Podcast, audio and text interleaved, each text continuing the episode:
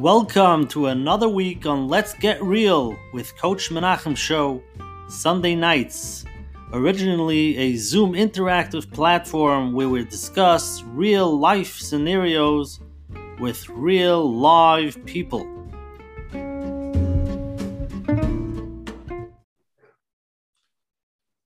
Hi, everybody. Well, thank you for coming here tonight on Sunday night. So the Let's Get Real program with Coach Menachem Bernfeld. Tonight is sheer number 97, the 97th time that we're doing this. And Baruch Hashem, we're getting close to 100. So we're very, very excited. Again, for everybody comes here every Sunday night, I want to always say, first of all, thank you for everybody for posting on the WhatsApp statuses, emailing to family and friends, letting people know about it. And um, it's a tremendous thing that every Sunday night so many people come here and we all grow together. And there's so much to learn. And it's all from you. It's all from people telling people about it. It's from grassroots movement, Sichas Chaverim. So thank you for coming. Again, for anybody who wants to get the flyers on Sunday, you can just WhatsApp me at uh, 848-525-0066. Again, that's 848-525-0066. And uh, if you want to get the weekly emails from Menachem or the, the recap email when he sends out the recordings, you can go to his website, to menachembernfeld.com, and sign up to get the flyers every single week. For those who are watching this later on YouTube, they're watching the replay of it, please click on the subscribe button for Coach Menachem Bernfeld and every Monday morning about 2.30 a.m. when he uploads the videos, you can watch it. It gets you, it gives you a ding. Click on the like button so Menachem Bernfeld can be the number one most popular YouTuber and make millions of dollars. We appreciate that. And uh, let's get into it tonight. Okay, first we're going to start off with thanking all our advertising sponsors for promoting us. First of all, first and foremost, the Lakewood Scoop for promoting us here in Lakewood, New Jersey. Uh, special thank you to Rabbi Yaniv Chazak for promoting us on the Chazak channels. A special thank you to, to Chayla Kaufman and Shmuel Summer from JCN Jewish Content Network for always promoting us across all the Jewish digital platforms. Um, the Coach Menachem Show is collaborating with OK Clarity to bring greater health and wellness to the Jewish community around the globe. OK Clarity is the online platform for mental health support in the Jewish community.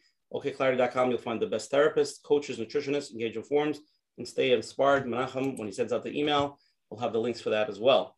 I just wanted to mention also, we said this last week, um, we're proud to, to, to announce that the coach Menachem Bernfeld when we have a therapist, Gedalia is not a therapist. I know he's involved with a lot of therapy, but he himself is not a therapist. He actually gets CE credits for mental health professionals. So many of the shows that we had before, the Shiurim that had therapists last week and all the other weeks, um, you can get credits for watching them. If anybody's interested, you can go email support at corewellceu.com. Again, that's support at corewellceu.com to get your credits. Um, what else did I want to say? Tonight, again, we do this every Sunday night at 9.30 Eastern time the same idea. We have different rabbanim, different therapists. Gedalia a little bit does it falls a little bit into his own little uh, little world, which uh, a little bit of everything. But we're going to go with uh, spiritual advisor. We're going to go CEO, businessman, spiritual advisor slash everything else. He's he's connected through every other way, so it's a little bit of a different twist tonight, but uh, it's going to be amazing tonight. Next Sunday, Sunday, April third, we have an amazing show with Rabbi Yoni Fisher from Fisher Yeshiva in Israel, and Moshe Matisyahu. Um, it's going to be, he's going to be really focusing on investing in yourself and living the life you want to live. He's titling it Be the Change You Want to See in the World. It's really self help, self growth about who you want to be, not to be busy with others. And um, he's, he's amazing. He has a very big yeshiva over there. He has a few hundred boys. And he's an amazing person. He's going to be uh, waking up 4.30 in the morning to join us. With us, so it's 9.30 at night. It's not so bad. Not 4.30 in the morning. So, right. um, exactly. so please join us. Again, tonight we have the discussion honor of having world famous Gedalia Fenster with us tonight. Um, I know I know tonight is going to be positive. So thank you for coming. Let's start off first with Coach Menachem Bernfeld. Coach Menachem, what are we talking about tonight? What's going on here? Yeah, thank you. Welcome everyone. Baruch Hashem, we're up to number 97. And uh, we have the zchus to have with us Gedalia Fenster, which I think um, his his Hasidim that I meet on the streets have asked me, you know, for a while already, when is it coming on? You have to get him on. You have to get him on. And I know one thing, they're excited. So uh, Mitch tonight we'll hear all about it. But I do want to mention, I think many, many uh, are coming tonight to hear some practical tools because, you know, we've, we're doing this program for a while, a lot of information. But the question is, what do we do with the information? So it's really, we have to break it down to see how it's applicable to each and every one of us. And I know when people saw the title of Letting Go, there are two types of people out there. There are some that from the outside, Baruch Hashem, you know, it looks good, davening, learning, Baruch Hashem, davatzlocha, family, things are going the right direction. However, inside there is something that's missing. And not always can you pinpoint what it is. There's a feel, there's sometimes there's a feeling of uh, a lack of a sense of direction, of a lack of purpose, and really no connection. But, you know, what can we do? We got to continue. And we we search, and we come to Sunday night program to learn. So that's that's one type. But then there are others who are really going through really, really hard struggles in life. Now, talking about struggles, it's it's it's real. We're not going to say it's not a struggle. And talking about it can be divorce, kids, shalom bayis, health, or or real, real struggles, and that can really take. Uh, uh, people can feel depleted, uh, no way out, no light at the end of the tunnel, not knowing where to go, what to do, and logically, they might know hmm. that Hashem runs the world and everything Hashem does, and and this is also from Hashem. But but when they go to sleep at night, they're on empty.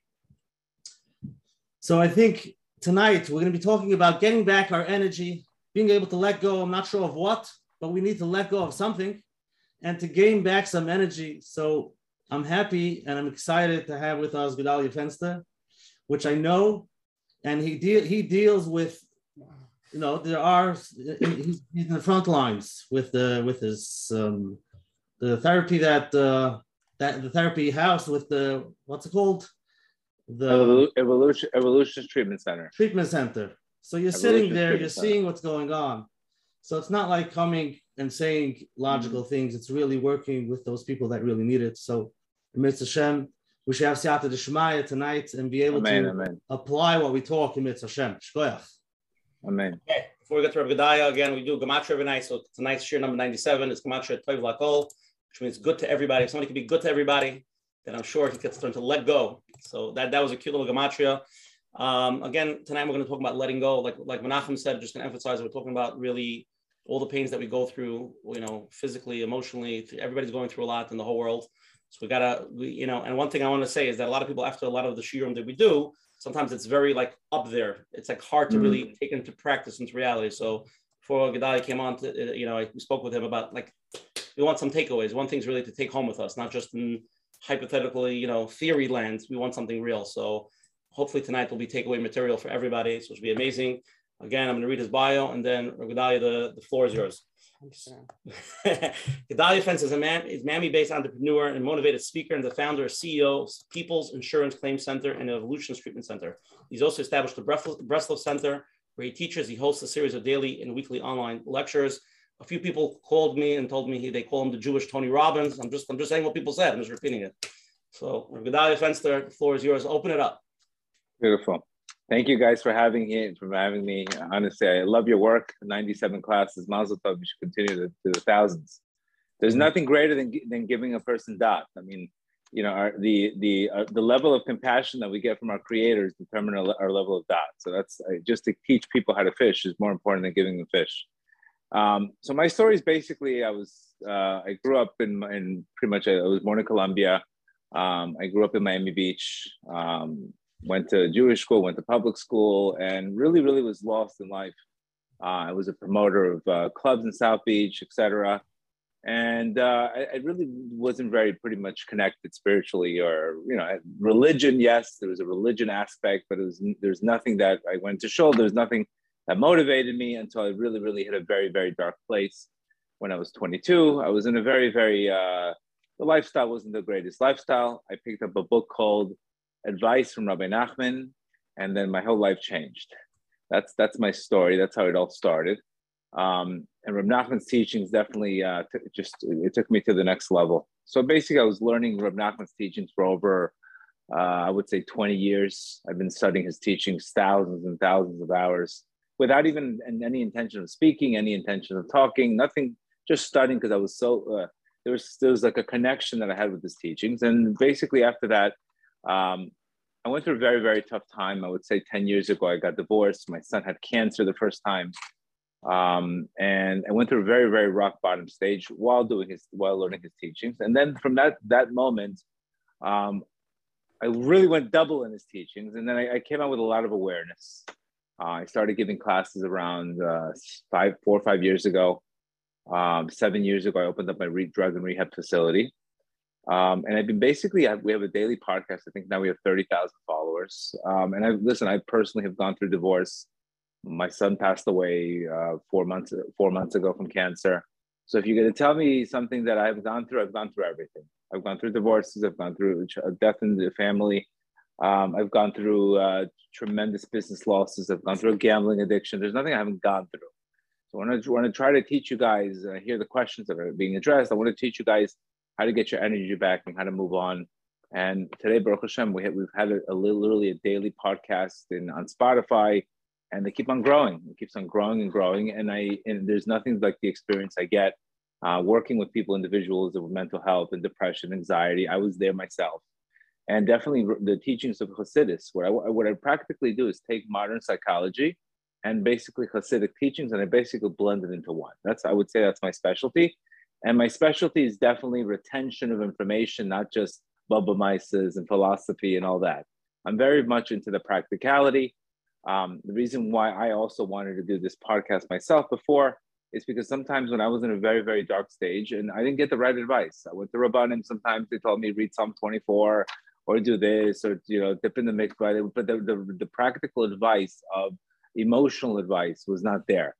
Um, and believe me, I, am very well connected, and I, I, just didn't get that advice. I didn't get that direct, you know, the direct advice that I wanted. So this is why I said, listen, maybe that was meant to be itself.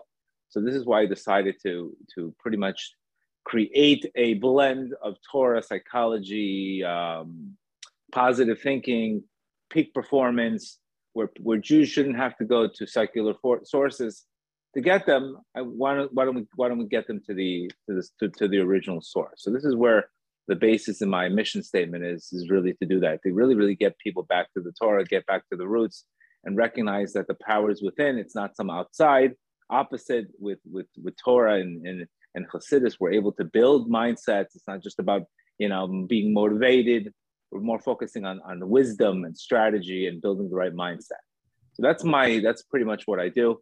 Um, you know, I deal with all kinds of situations in my life, uh, whether it's shalom bayit issues, financial issues. So I'm pretty much, um, God has given me a lot of intuition. God has given me a lot of insight. I, I spent, uh, I don't know, maybe um, 50,000 hours in hisbodedut talking to God. So I put a lot of time in, and that's gotten me a lot of awareness. And from there, Baruch Hashem, at the end of the day, I, I recognize I'm just a shofar, and whatever God sends me, He sends me. So this is pretty much what I do. Um, I, I love my daily podcast. We're, we're having we're having two classes, May 3rd and May 4th. We're going to Beverly Hills. May 17th, we're in Manhattan. So our events are really, really, my really intention is really to bring the Jews back to their own roots and bring them back to Hasidus. And, and this positive psychology is really, we have it. Nobody else has something greater than us. And this is really, that's really my mission statement. So today's class, really what I've recognized, what I've seen is the approach, sometimes the approach that people are handling their problems is the problem. and they're holding a lot of resentment. And many times, again, my approach also, when I was going through tough struggles, I was always telling my creator, fix this broken toy. You broke the toy, fix it. Without recognizing the process, without recognizing that, you know what, if it wasn't for this problem, I wouldn't come to tefillah. There, there, was, there was such a bigger picture. I think Rab Nachman tells us the purpose of prayer is really to come to expanded consciousness. And if we look at it that way, like, wow, you know what? The way I'm looking at it, I'm, too emotional in this issue. When I get to my hisbodedut, I come I come out of there. Hisbodedut is talking to Hashem. I have a daily. I wake up at 4:30, 4 o'clock. Now, obviously not tonight because I'm up at 11:30 tonight. So you got me on my morning shift. But I, my morning ritual really is to take the situations from last night or, the, or yesterday, something that accumulated, and really, really talk to my creator about it. And through that practice, I can pretty much look at the situation completely different. And this is what I try to get people. Basically, the way you're looking at the problem is the problem. Uh, we're looking at it. Things in life don't have meaning. We give it. We attach meanings, and in life we don't. We, we're recognizing that there's constantly every emotion. After every experience, there's an emotion tied to it. And what happens is, is after that emotion, after that experience, if we don't, if we don't, if we don't give it a good emotion, basically, what are we doing? We're re- pretty much replaying that emotion over and over and over again. What I want to get people to really is to get them to wisdom. Wisdom is the memory without the emotion. So when you're going through a situation, we've all gone through very, very tough situations. But really, how do you elevate that situation? Through wisdom, through that, through the new perspective. And through there, all of a sudden, you're not replaying the same movie over and over where you're, you're in a victim mindset. But now, all of a sudden, that became wisdom.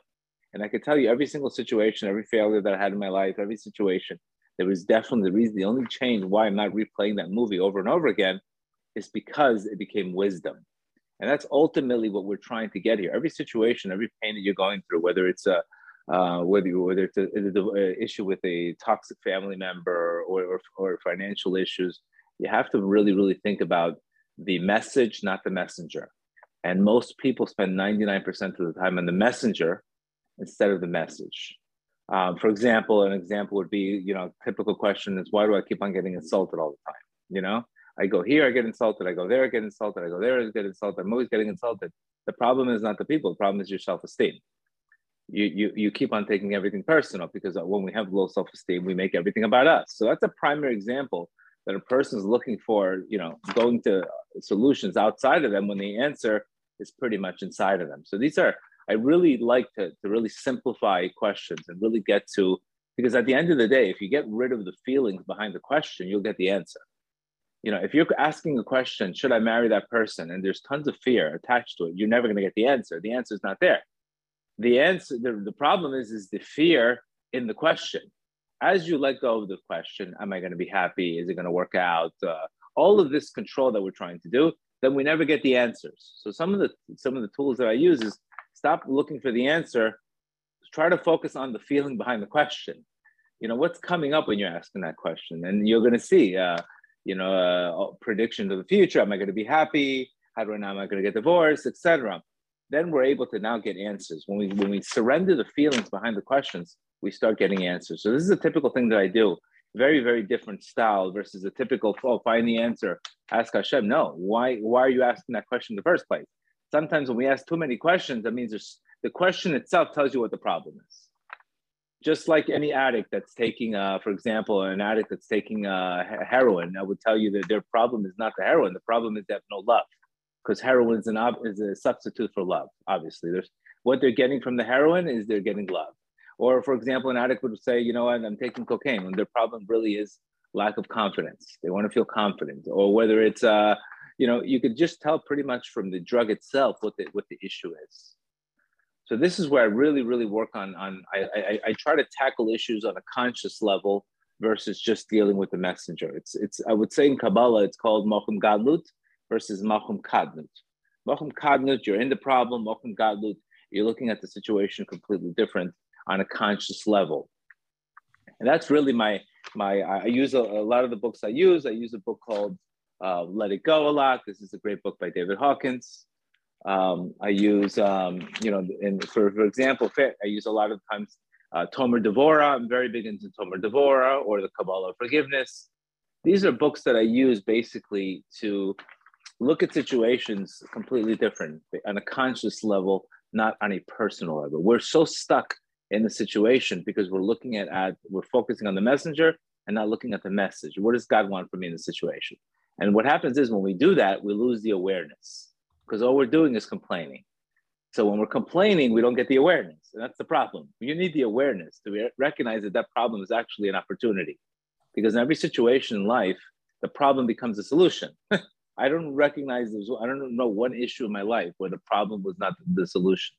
You know, such as an addiction is a, the, the problem is the addiction, the solution is a spiritual awakening. That means all the answers are really inside of us. It's not something outside of us. And this is really, really the emphasis. And this is what I really work on. This is why I have a daily podcast.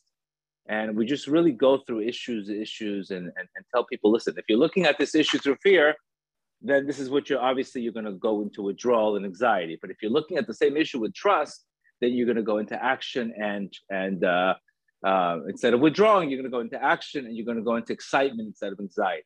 So it's basically the same issue, but when in a, in a different conscience, consciousness, it's a completely different, it takes a, a completely different meaning.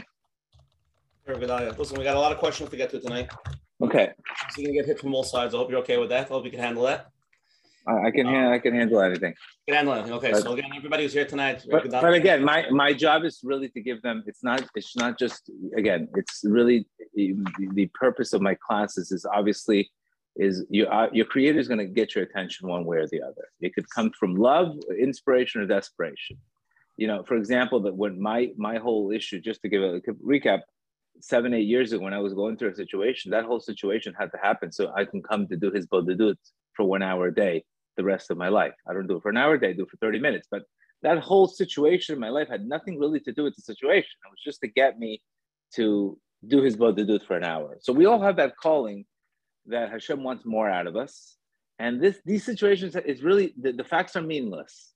It's what does my creator want from me in this situation? That is where the energy should be spent, not on the toxic member or the person insulting you or the, the marriage situation. Like many times I'm I'm doing a class for singles and they're too focusing on looking for the one instead of becoming the one. You understand? So the energy is, is just put in the wrong place. So that's what today is. Today is really, really to try to get your energy back and put the energy in the solution, not always in the problem. Okay, good. That's why we're here. I need energy. I'm, I'm running low. Came to refill. You you get energy when you have the right strategy. Energy doesn't come to you if you if you're stuck with with the wrong with the wrong direction. Okay, so Okay, let's, let's, let's let's take a poll. Without give two minutes. Let's take a poll. Let everybody please answer it. We got a bunch Okay. of questions. And again, I said we have Vidal Fenster who says you could ask him anything and everything, and he sounds like he's been through it all. So you have no nothing to hold back from him. So text me. Again, these are my these are my opinions, the opinions of my rabba- rabbanim, opinions of my therapist, people that have, have, have had similar situations, and exactly, and I could tell you pretty much what strategy to work with. Okay, let's let's let's we have three poll questions tonight. Let's see what everybody answers. We'll take it from there, okay? Here we go. Okay. First question is what should be worked on when faced with emotional challenges? Three options. What do you think you should work on? Our feelings, our thoughts, nothing. It works out by itself. Those are the first the first question. Second question is what do you think is the root of all anxiety?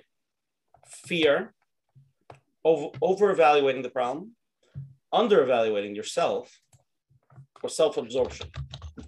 Just think of the answers before you before you click it because it's a little confusing. Okay, and the third question is what's the best way to get awareness in any challenge that you have in your life? Gratitude, taking it out, taking it all out, talking it all out to get clarity, or pushing away the feelings until the challenges until the challenges goes away. So those are the three questions. Everybody answer. It's anonymous. See where everybody goes, and then from there we'll jump into questions. Everybody has live questions. Let's get into it. Okay.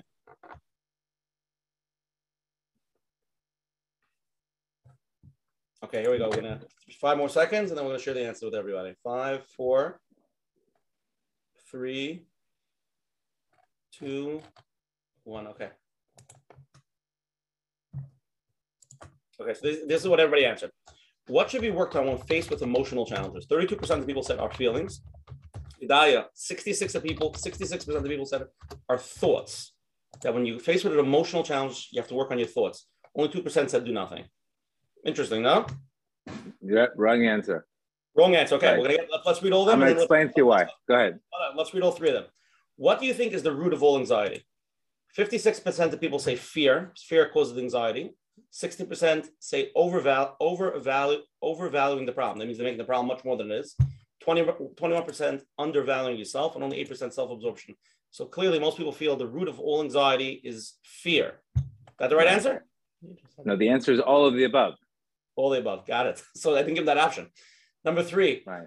what's the best way to get awareness in any challenge? Gratitude, talking it all out to get clarity. 60% of people say to talk it out. That's how you get awareness. Only 1% of people say pushing it away. So without you can, you can answer this and then we'll jump into the question if that's okay. Which one do you want to answer first? The, the, the first one? Yeah. What do you think about that? Okay, so the, the, the, I'll t- okay, so the first one, the fe- I'll tell you why feelings, because feelings produce thoughts. For example, let's say all of a sudden I am, I have a lot of fear, and next thing you know, I, I, I hear uh, coronavirus uh, Z's coming out, some ridiculous new variant from the shtiyot. All of a sudden, what's all of a sudden? What, what do you think is going to trigger? I have that's the the feeling is fear. Oh my God, my kids are going to be in Zoom. Oh my God, another lockdown. Oh my God, I can't travel. Oh my God, this. All of a sudden, you just got nine to 10 thoughts from one single trigger. So now go try to catch 10 different thoughts at one time. Imagine if I give you 10, 10 rabbits and told you to go, go catch them all the time. You're not going to be able to. You're just going to be completely overwhelmed and shut down. So what you should recognize is what am I actually feeling? Forget about the thoughts because the, the feelings. Because remember, if I have bitachon in Hashem, if I have trust, I don't think about Zoom. I'm not thinking about another lockdown. I'm not thinking of anything. I'm just thinking, okay, we'll move on. You can see two two different people can have completely different thoughts, and, and the trigger could be a new virus coming out. So what you should work on is really the energy behind the feeling. The feeling produces the thought. If I'm going into, for example, if I'm insecure, and all of a sudden I'm going into a job interview, and next thing you know, the the, the guy interviewing me picks up his phone. What am I going to think? I'm not getting the job. He doesn't care about me. How about if his wife is pregnant? Would you ever think of that? So the whole problem is, is when we walk around with negative feelings, we make ourselves these. We're, we're, it makes it all about us. We feel it's a threat, and you're never going to be able to deal with the thoughts because now you're dealing with ten to fifteen thoughts at one time. So what I really do is the best method that I've seen is definitely to work on the feeling and let go of the feeling. And the way we let go of the feeling is by not resisting it, not judging it. It's just the feeling of fear just like letting it go. For example, your daughter all of a sudden she's fighting with her sister, and what do you say? You don't give it energy. You just say, "Oh, she didn't mean it. Move on." We don't want to give energy to feelings because what causes what causes people to have emotional breakdowns is because they keep on resisting feeling. They don't want to feel, so they keep on. They're afraid to feel, or they have anxiety over having anxiety, and all that does is cause tremendous amount of resistance, and then you're completely overwhelmed anytime you get a trigger. So stress is never outside of us. Stress is always inside of us we just get we just get triggered by the outside.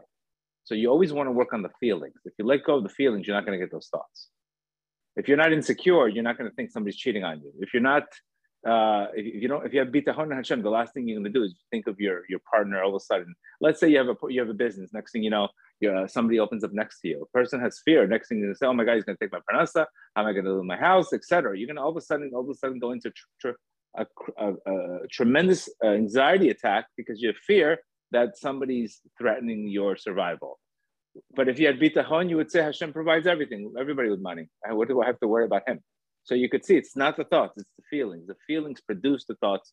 You're just getting triggered exactly how you feel about yourself.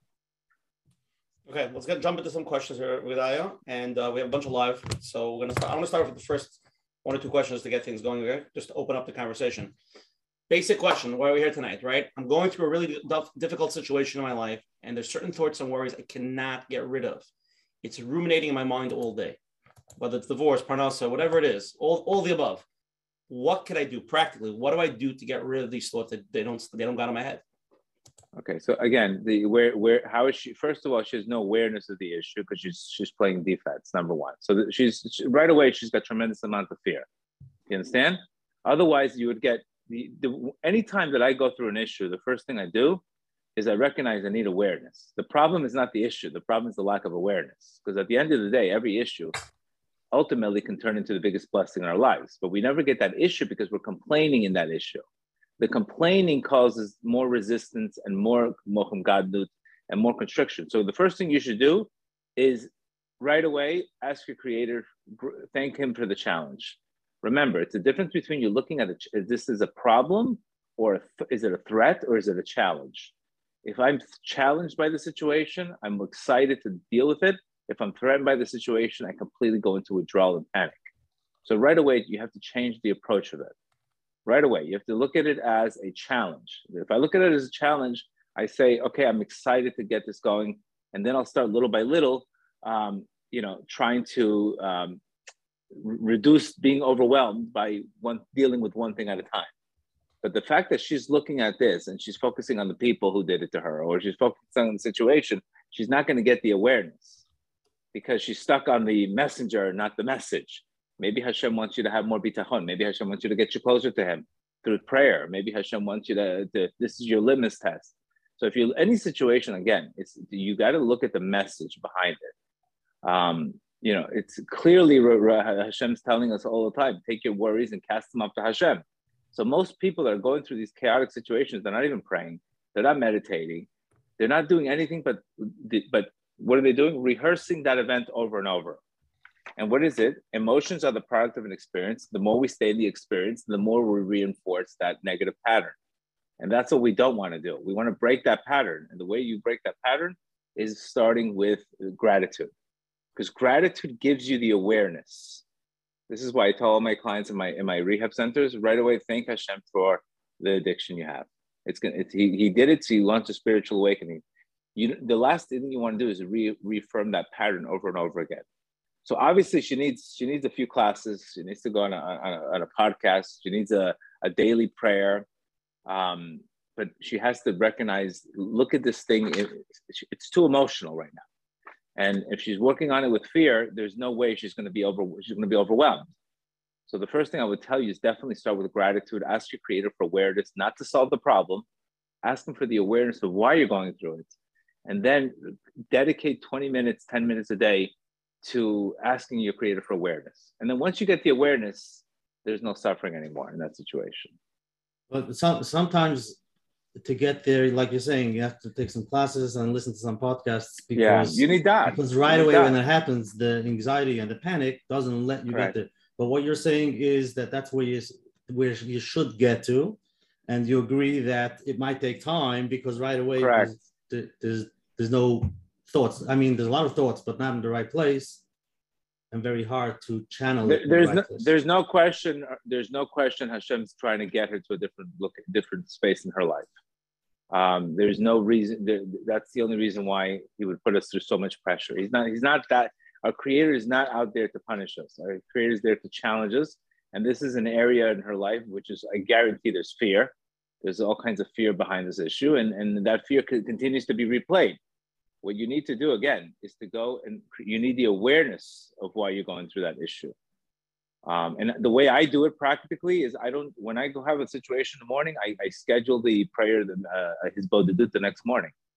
Uh, and then I take anything that I can deal with and I cast it to my creator. I don't hold anything in, I cast it up. Whatever I can't control, if it's out of my hands, I get it out of my head. I cast it all to my creator. So you can do that. You can do that now with all the work that you've done many years.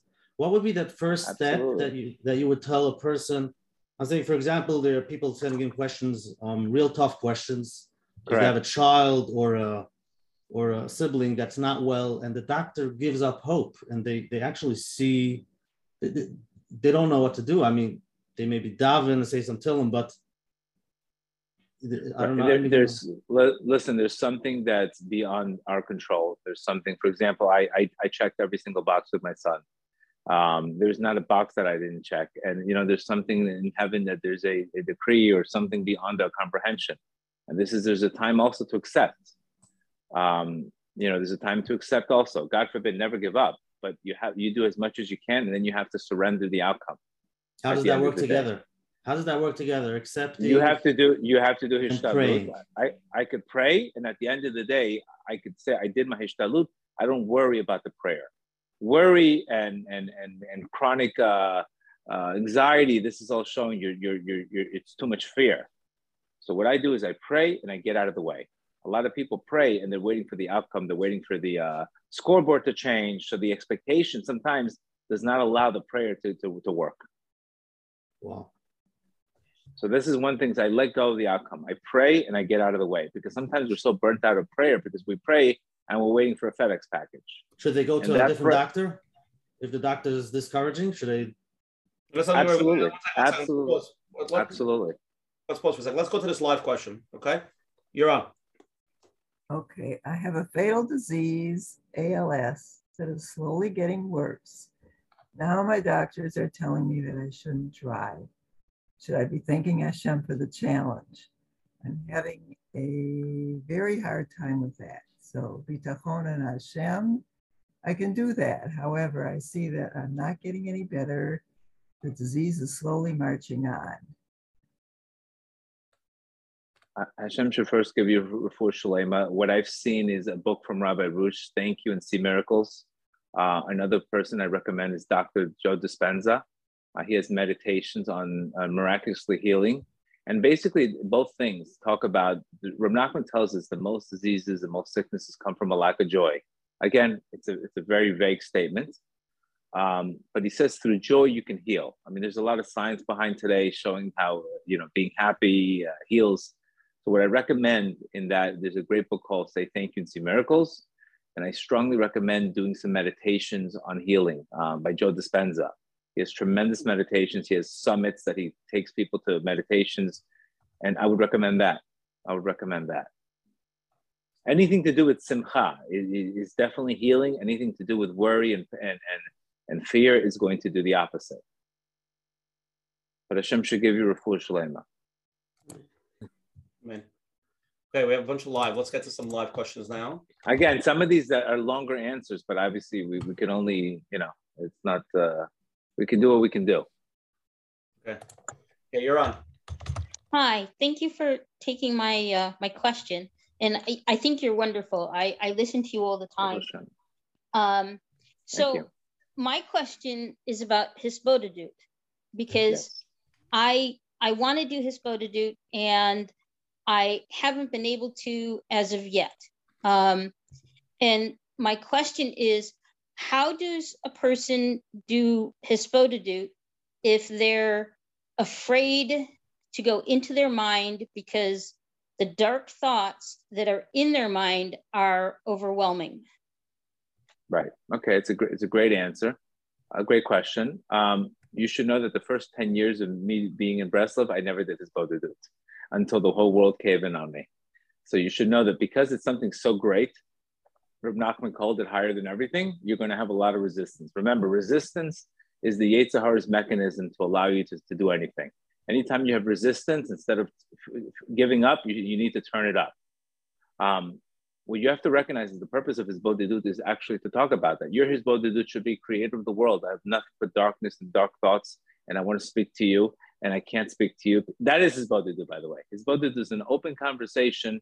It's not a video game where you click the right box and you, and you win a million dollars.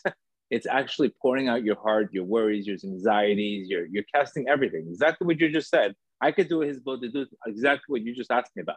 Create a world. I have tremendous negative thoughts. I have such darkness. I have such fear speaking to you. Help me, um, help me get that awareness.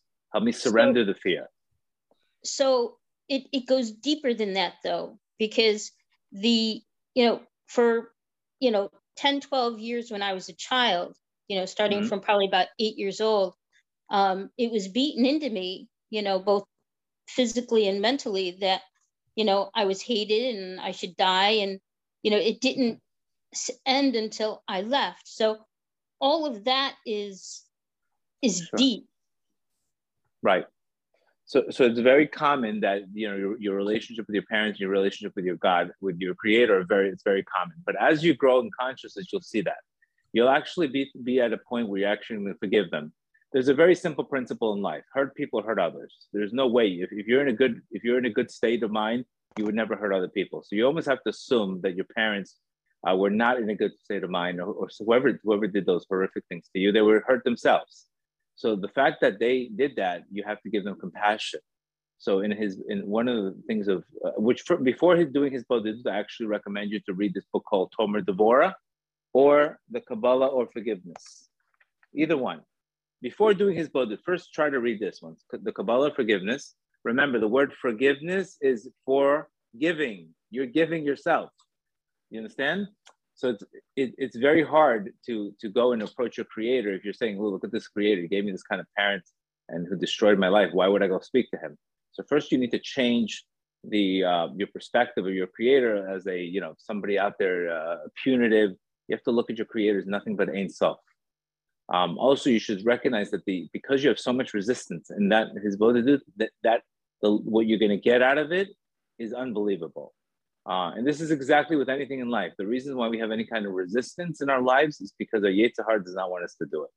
The Yetzer Hara has to create resistance according to the greatness of the reward we would get and the greatness of the feeling we would get in any area of our lives. Uh, but you should continue to, to, to do it. But first, I would recommend you to read Tomer Devora or Kabbalah Forgiveness. And then when you read the book, after you read the book 30 days, go back there with a different approach. Because right now you have a lot of resentment. You know a lot of, you have a lot of anger. Um, and you know what are you going to say? Uh, you know you you you're looking at your creator completely different. So right now you're not going to get the best results. It's better you should read this book first then you'll see a different perspective and then go back and do it. Very good oh, unbelievable. Here we go. You're on. Hi good thank you for taking my question. Um i've been taken advantage very badly from someone the past year. It felt like I, like I've been a big victim. And Baruch Hashem, recently I've been doing enormous therapy to overcome that. And I realize I know where I want to go. But there is that certain line, a certain point where it gets that transition where something is blocking me. It's just because I've this whole past year, there's this feeling of like I know it sounds funny, but like it's geschmack to be a nebuch. It's geschmack that mm-hmm. I don't have to take responsibility. You know, they everyone has to feel bad about me, and I, you know, and that feeling is not allowing me to release and jump over that and you know overcome it. That is one of the biggest blocks. What is the best advice you could give to make that transition? Right. right. We know you know self pity is actually you're actually getting a kick. It's sort of you're getting juice out of it. Um, you know, it, it, it, gets you, you know, you're getting a lot of chiyut from it. So when you're going through a situation, you don't need self pity, you need strength. Um, and obviously, you can recognize, okay, it's worked for you for a while, but at the end of the day, so there's a lot of fear of, of taking action. So what you need to do is obviously first you have to forgive them, and you also have to get another enough leverage. Okay, right now it's good, but imagine another five years like this, what it's going to look like. Um, and the reason why you need to forgive them is because you're forgiving them to get your energy back.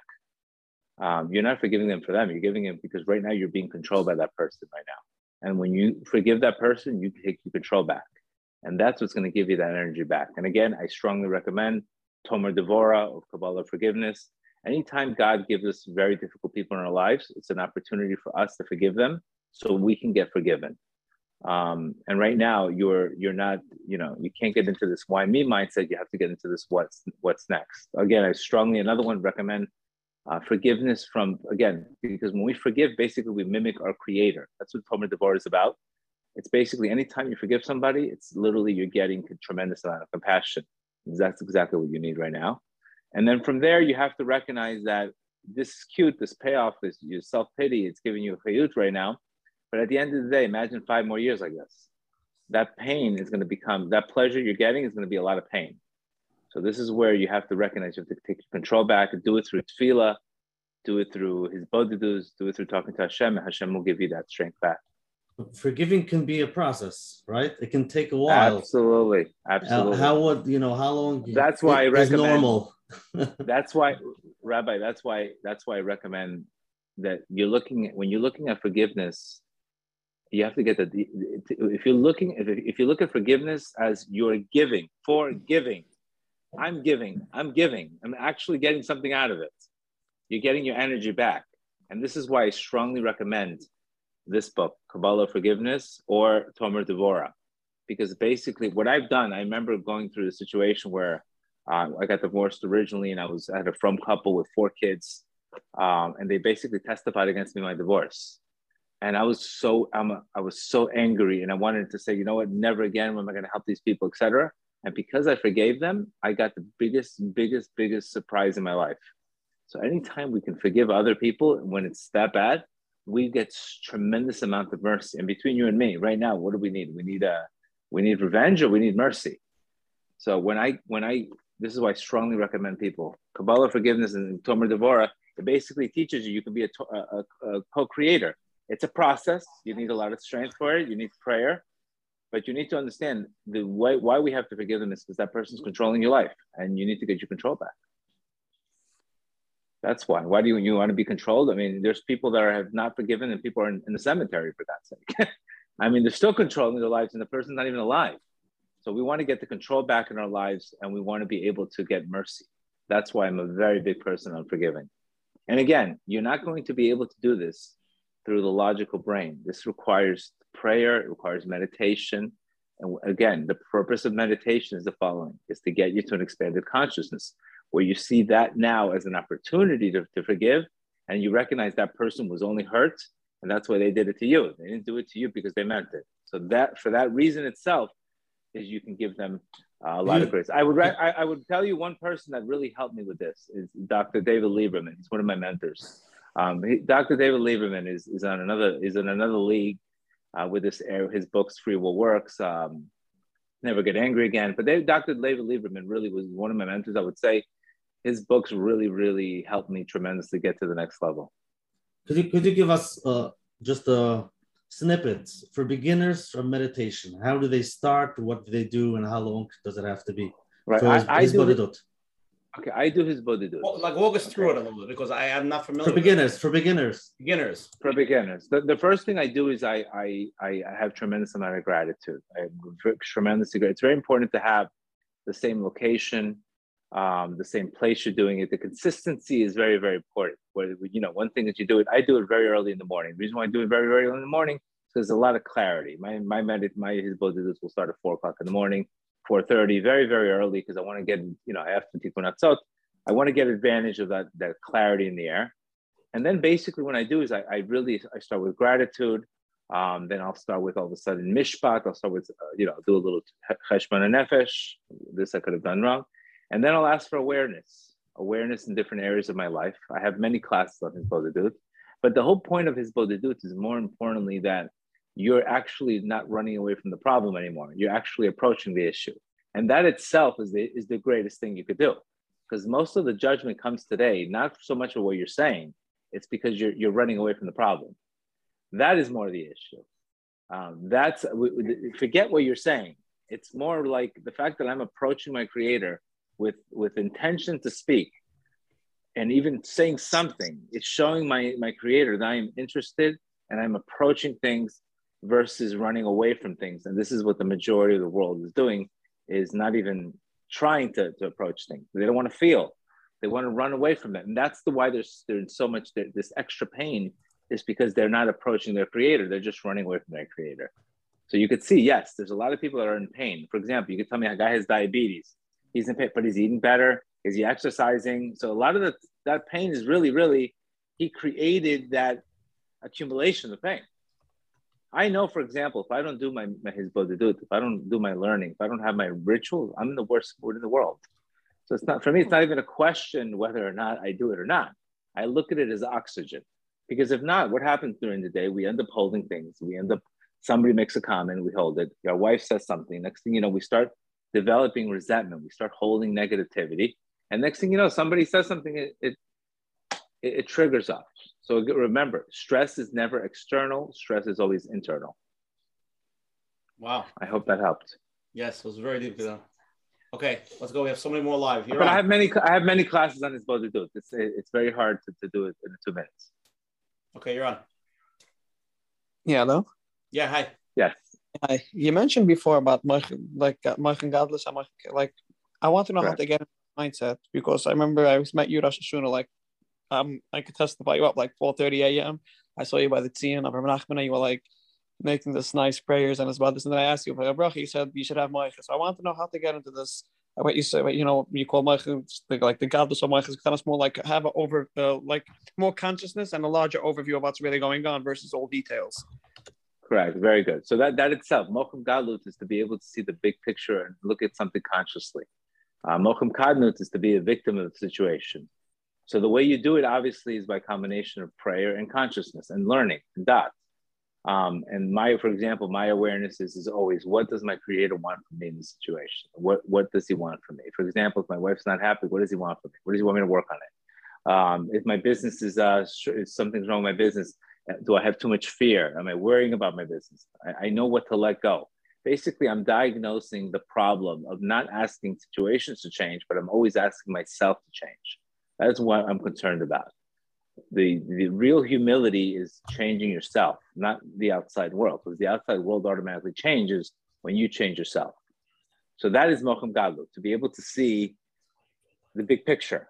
And this is what we're supposed to do. But today we're, we're too busy running away from pain. We're too busy, uh, you know, blaming people for their situation. We're busy complaining. We're busy uh, resenting. So you're not getting the awareness. That's the bottom line. You're not getting the awareness of why you're going through that situation. Let, let's talk about Parnasa. Somebody needs to make uh, more money. So what does he have to change in him? He feels everybody out there has to change, not him. Correct. Okay. Hashem. What, what does he have to do? U- Usually for Parnasa, this is what the Gemara tells us: when a person is running out of money, he should give he should give charity. Um, you know, why is the Gemara telling you to give charity if you're running out of money? Because what, what got you into the problem is not what it's going to get you out of the problem. Obviously, you you many times there's a, you know Noam Elimelech talks about that.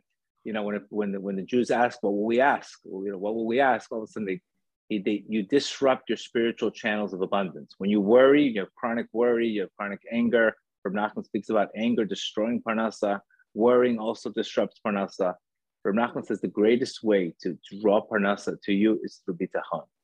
And bitachon is all about not having control, not having, uh, you know, always things have to always be certain for you, and being able to give a lot of charity.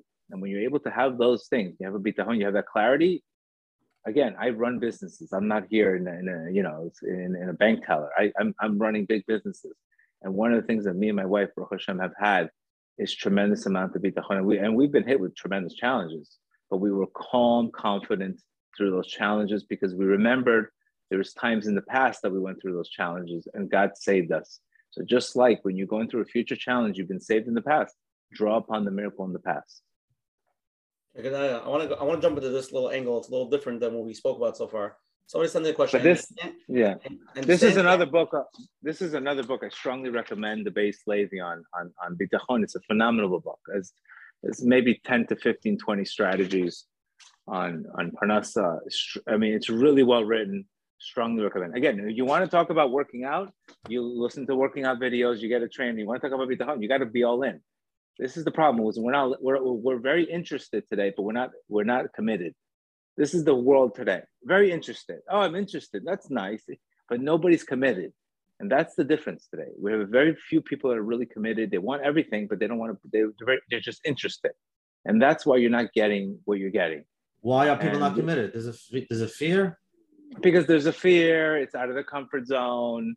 Uh, it's something new. They're used to this. Uh, they're used to being comfortable. Listen, 80% of the Jews got stuck in Egypt because they were comfortable being comfortable is a problem. It, it, it's a payoff. You don't have to risk any failure. Nobody's going to tell you anything. You're comfortable. But at the end of the day, you're going to recognize it's going to hurt your self esteem because if you're not growing, you can't give. And if you can't give, you can't be happy. So, what, what do you, at the end of the day, this is the payoff. The payoff of being comfortable is you have a life of no meaning.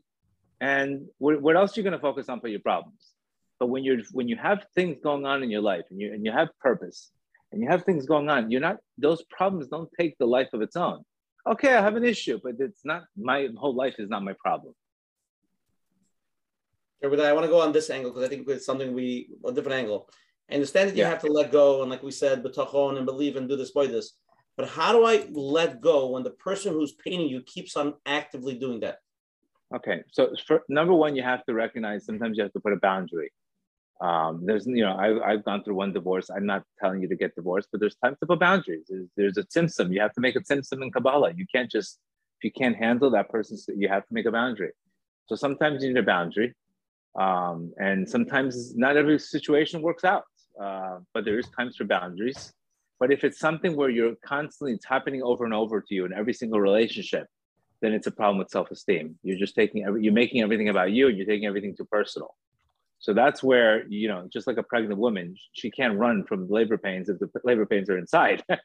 so that issue, ha- she has to recognize that's an interior problem. And that's usually anytime we're dealing with toxicity and anything like that, we have to first question, am I over, am I really minimizing this issue or am I really, really emotionalizing this issue? And that's usually by taking in self-esteem. Okay, let's go to the next live question. You're on. Hi. I find that um, we talk about anxiety stemming from fear. I, my own fear that comes from like just being able to make the right decisions in life. I was never, say, a practical person in sense of you know, problem solving is, is always, you know, it's kind of an issue with me. How do I know it's the right, it's the right, right. thing to do? Is my thinking distorted? Is, you know, am I really looking at correctly? Uh, you know, is it silly? Is it just plain stupid? and uh, maybe that ties with my own fears of always being you know labeled stupid so i mean how do you uh, are you an air are you are you an air, are you an air sign by the way are you an air sign um, I'm a water sign. Well, the, the secular calendar, but Scor- yeah. well, Scorpio. Although, yeah, yeah. what is that? Okay, so usually water it, on the brain. Like, usually, usually you have a habit of, of not of, procrastinating. But again, the reason why we don't make a decision uh-huh. is we're concerned. What? How am I going to look?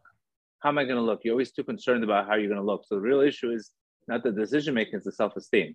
You're too concerned that, oh, what happens if I fail? What happens if I look? But if you just made a decision and you learned on the way, you wouldn't you wouldn't care so much about people. So that issue of lack of decision making is really self-esteem.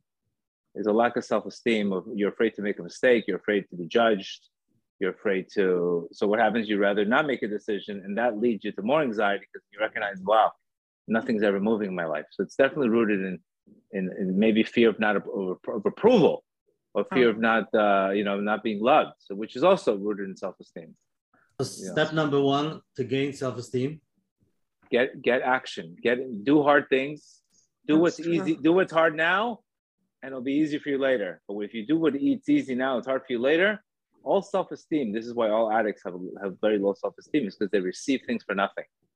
You know they, they get high with with no work. So anytime we receive uh, things without working for it it leads you to shame. And shame just you know triggers this low self-esteem. So I would recommend making a decision and surrendering the outcome. If it's you, either you learn or you win, doesn't mean you have to win all the time. And you you have to really recognize who cares about what the outcome is.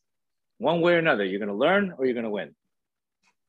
Instead of always making being self-centered, lack self-esteem is a lot. Self when you become humble, you're not so interested in yourself all the time. Whereas, whereas low self-esteem is all self-centered humility is the exact opposite of self-esteem. It's it's the complete opposite. When you're humble, you're not interested in what people say. Self low self-esteem all you care is about what people say. Okay, unbelievable, Let's go to the next live question you're on. Um, hi. So I have a two-part question. I don't know if it's too broad. Um, what are some basic red flags to look out for when dating? And what are some serious deal breakers when already in a relationship?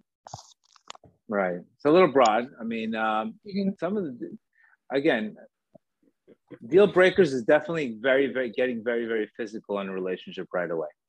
That's a deal. That's gonna that's gonna go nowhere. I guarantee you. Uh, a lot of times in relationships, there's too much. There's too much infatuation, and they call it love. That's a that's a deal breaker because you're never going to get to know the person. Believe me, I'm going to Beverly Hills to tell them, listen, that what you guys think is love is, is you think infatuation is love. You're completely off on that.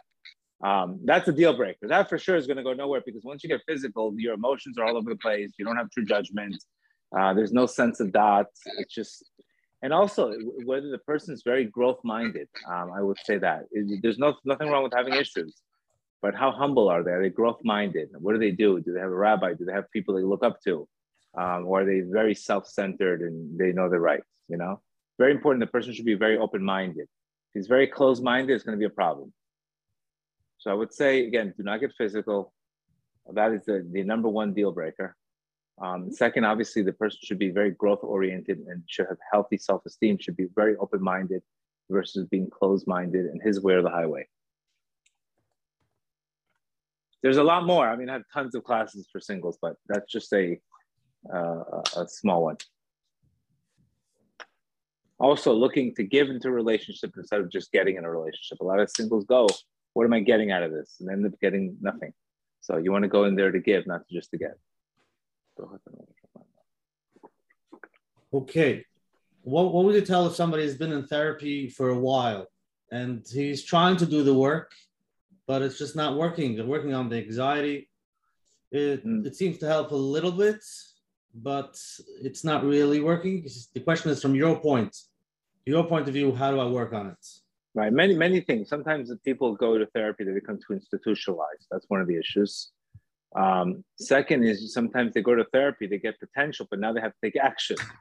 They don't take action on, the, on what they learn in therapy.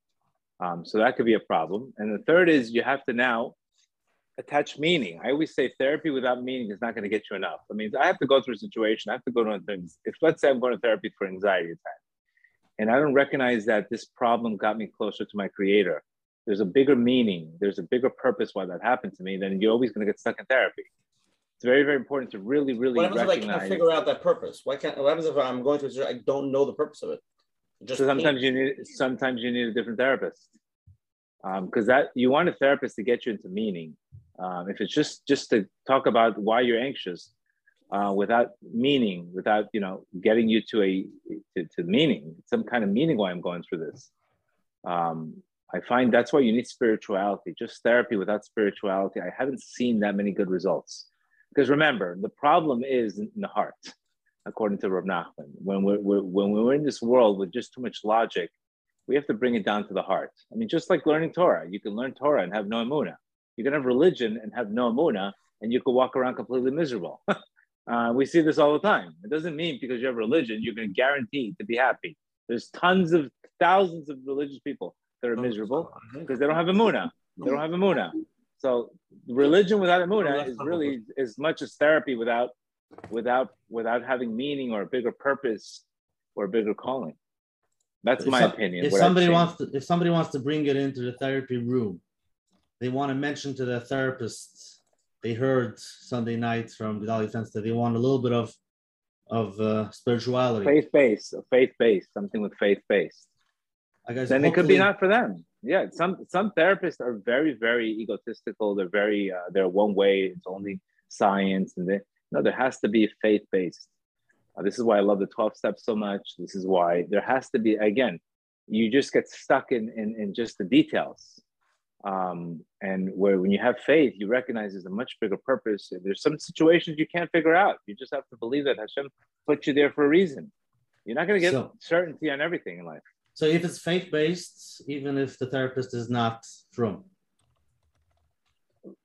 there has to be something maybe logotherapy with Viktor Frankl's work or, or stuff that has to deal with a higher calling, a something with faith, something with spirituality, because God doesn't give. Listen, we, we try to fix spiritual problems with with chemical solutions, and then the problem is spiritual. I, I, I don't know one client that has gone through my thousands of thousands that there is not a spiritual issue there. Low self esteem is a spiritual issue. Uh, anxiety is a spiritual issue. No, no trust in your creator. What do you think you're going to get? You're going to fall in fears. These are all spiritual issues. we're spiritual beings. 100%. 100%. 100%. You know, sometimes you need, you see, when the clients have a, a really bad addiction, they're more vulnerable and they're more open-minded to everything. But when they're just, it's just a little anxiety, sometimes they're not, uh, they don't, they don't treat it as bad as wow. What, what kind of life is it with, without having bitachon? It's a miserable life. Because remember, the emotions of, of, of fear is very simple. It's anxiety and withdrawal. So anytime your main emotions are you're you're withdrawing from things, withdrawing, which means not going into action, withdrawing, and anxiety, that means the real the real root of the problem is fear. Is fear. And your energy level when you have fear is very low. You have a very low energy level and you attract more fearful things. Again, a fearful person is always going to be frightened. A person with bitachon is not going to always be frightened. An angry person is always going to be angry. In life, we don't get what we what we are. We, we don't like with things things that have the meaning based on, on our perspective of reality. But let's let's understand the angry angry person is always angry because there's somebody else making him angry. And no, that's what he's that's I'm just saying that's what he's saying. Yeah. And Yeah, exactly. you want him to stop being angry. How should he stop that pattern? one one you have to recognize that you cannot get angry unless something got triggered. It's pretty much this is a, a good analogy I like to use. Imagine you're holding a Coca-Cola can and you're shaking and shaking and shaking and all day long with festering of resentment. And next thing you know, somebody opens it up and it explodes. And you say, look at this guy, he exploded my he exploded my soda can. But if you had water, he would never be able to do that. You cannot be triggered with anger unless you're holding that anger yourself. You cannot be fearful if you're not holding that anxiety yourself. Period. That means uh, my job is to let go of every single thing that happened to me, etc. So I don't develop. Like we always said many times, um, that something first becomes a mood, then it becomes a temperament, then it becomes a personality. You understand? You became that personality because you you stayed in that area in, in your life. You see COVID, for example, many people reacted completely different to COVID because of what they were holding inside. Um, many people cr- react completely different to everything in life.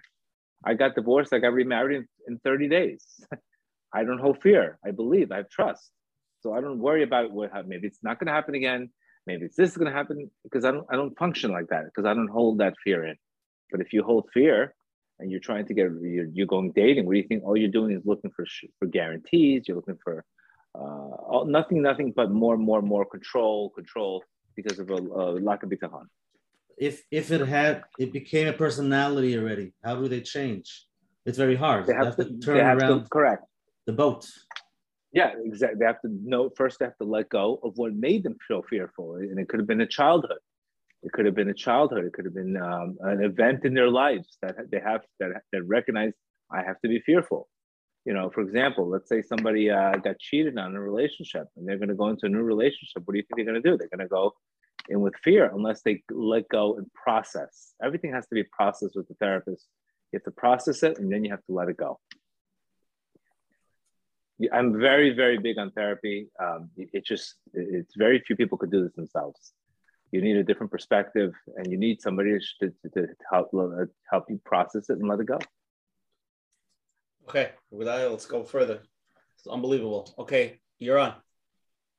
Hi. Um, so I have a question in regards to like the single, uh, being a single. Um, if a person is working on their bitachon um, like a lot, and according to like reality, you have to go to every shadchan and go to every single event, let's say, and working on more of what you're saying in regarding like attracting the one is taking a break from dating a bad thing I, listen between you and me. I had so much bitachon that I had no fear. I I, I think I, I would rather you work on. You, you could say you're working on your bitachon, but you have to make sure there's no fear. Because remember, mm-hmm. what's the difference between the bitachon and fear? Is you're not exhausted by the process. When you exhaust, you sound exhausted by the process. When you're exhausted by the process, that means you, you, there's, you think you have trust, but you still have a little fear in it. So it shouldn't be exhausting. yeah, because you sound you sound completely exhausted. So it doesn't. Pretty much. It's just a, okay. So you don't you can't have bitachon. You can't be bitachon and be exhausted. Right. Because it's bitachon is something that's in you. You you're you're, you're alive when you have bitachon. There's no negative thoughts when you have bitachon. You can have emuna. You can have, you can believe you're going to get married, but you're still worried that you're not going to get married. So you probably have faith. What you need to do is you need to have bitachon. Bitachon is more of an attraction. You attract the person I met my wife, she came straight to my house. it's an attraction. You don't have to go get it. How do you know you're in a very good conscious place when things start coming to you and you don't have to even go after them? So she should let go.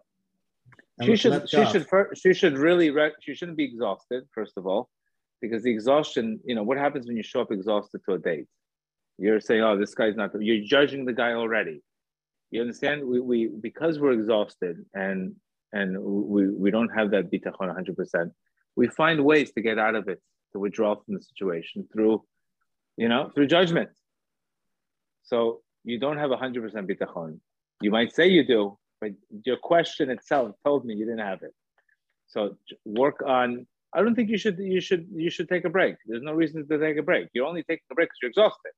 So change it up to saying every single opportunity is an opportunity to get married surrender the outcome and you'll see the exhaustion won't happen and then you'll even ask that question should i take a break many many people are asking that for you know they're listening to you it sounds like you have huge amount of bitachon but for somebody who yes. doesn't even know what that means i mean he knows what it means but they don't know how to apply it where do we start first you have to beginning. good question good question first you have to surrender the fear like i cannot get eat i cannot lose weight until i stop eating bad foods you cannot be in shape. You, even if you ate good foods and you had bad foods, you will not be in shape. First, you have to eat. The, you have to cut the toxic situations such as fear. It's hard. It's hard. Okay? I so like this is where food. no question, no question. But again, you have to. All this fear is, is how do we know? Fear is resistance. Fear is uh, fear is control. Fear is uh, certainty. You're not created in this world just to, to walk in here and be a gummy bear. I mean, you have to have challenges. You have to show your creator. This is otherwise, what would the purpose of this world for? It would be too easy. It would be the bread of shame. So we, we get challenged in our lives, and there's areas in our lives that our creator is pointing out to us over and over so we can fix them. And when you start facing them and fix them, you're going to get a lot of results. But when you sit in fear, because remember, what are you getting in fear? All you're getting is control and certainty. That's all you're doing. It's a weakness. It's not a strength, by the way. You're telling me, well, how can I not worry about something? Yes, that worry itself is you because you're you're not you're not you don't trust your creator. So how do you expect to attract miracles when you're when you're living in fear? I mean, this is it's not going to happen. So you would say, uh, uh, tell a person to go out of his comfort zone. Just... I would first go out of the exactly. And moon is a place we go to? And first, more more importantly, surrender all the fear behind something. There's a lot of fear. For example, you're going on a date. Am I going to be happy? Am I going to be this? How do I know it's going to work out? You don't know. You just have to live in the moment. You can't always be need an answer for everything. You have to just live. That's enough to live. And, and we're, we're so we're so insecure that we need to secure to make sure everything matches up and everything it's just it's just because of our insecurity. And this doesn't allow us to live. It's only only allowing us to survive. And I always I always said this line: do not blame God for what your ego did to you.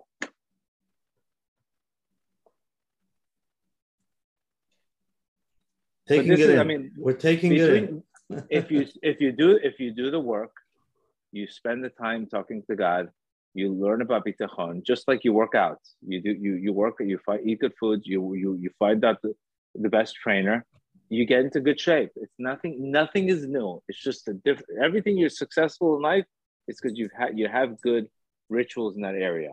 And everything you're not successful in life is because you have lousy rituals in that area It's pretty much the, the principle. You should treat bitachon as much as you should treat your exercise routine, your your your life. You can't make this. You can't make spirituality. Oh, I'll get to it when I have time. That's you're not going to get the results. So become comf- uh, become comfortable with with not knowing. Yes. With not knowing. That's, that's bitachon just just let's go just do it you don't you're not gonna know it's okay but how, why would you why would i get you a reward how would you get a reward if you're not willing to show bitachon trust is not something you need you need a guarantee then that's fear fear is what you need a guarantee so if you're not willing to take that that space you know you need we need to be the the Nachshon we need to be able to cross and we need to believe things are going to work out and and we how many times do we read this we read this I think the most popular verse in the Torah is do not fear.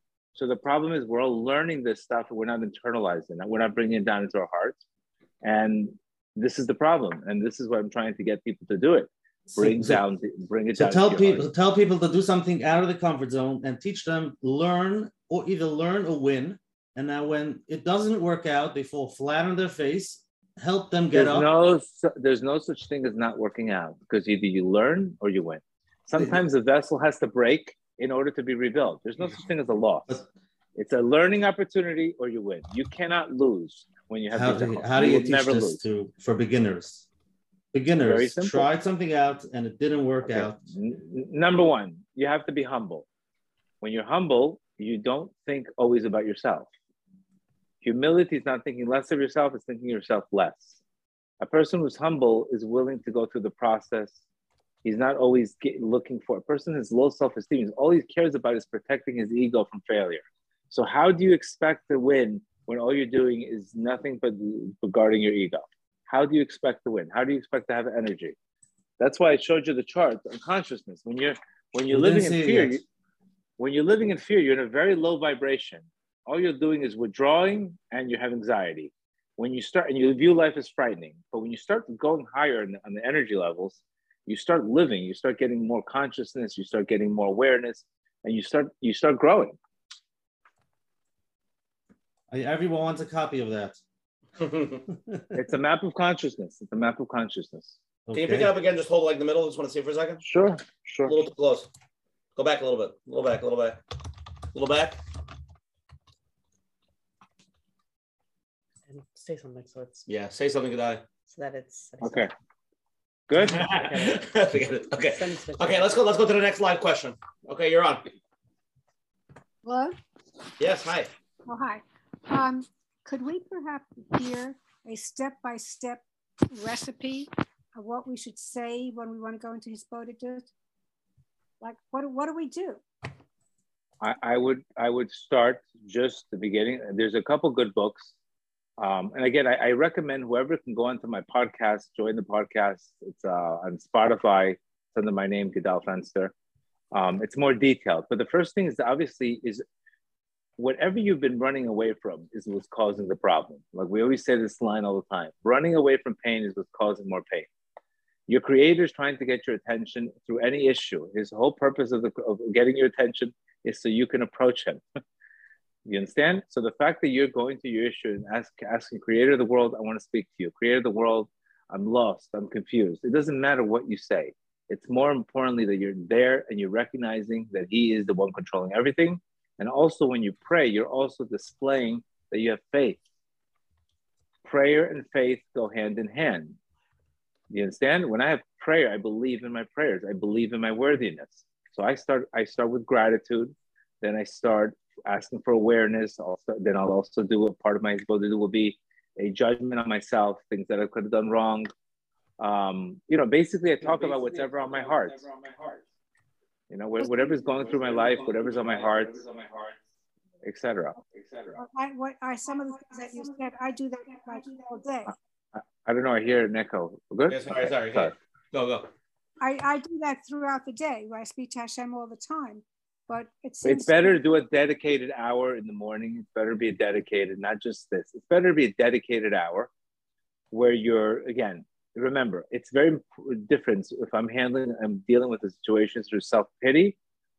When I'm dealing with self pity, I'm all basically like the mafia saying, "Creator of the world, why did you put this person in my life? Get him out of here." No, you want to find a way. The purpose of prayer again, it energizes you. It helps you let go. It changes your awareness of the situation, and it, it, there's tr- tremendous amount of benefits from it.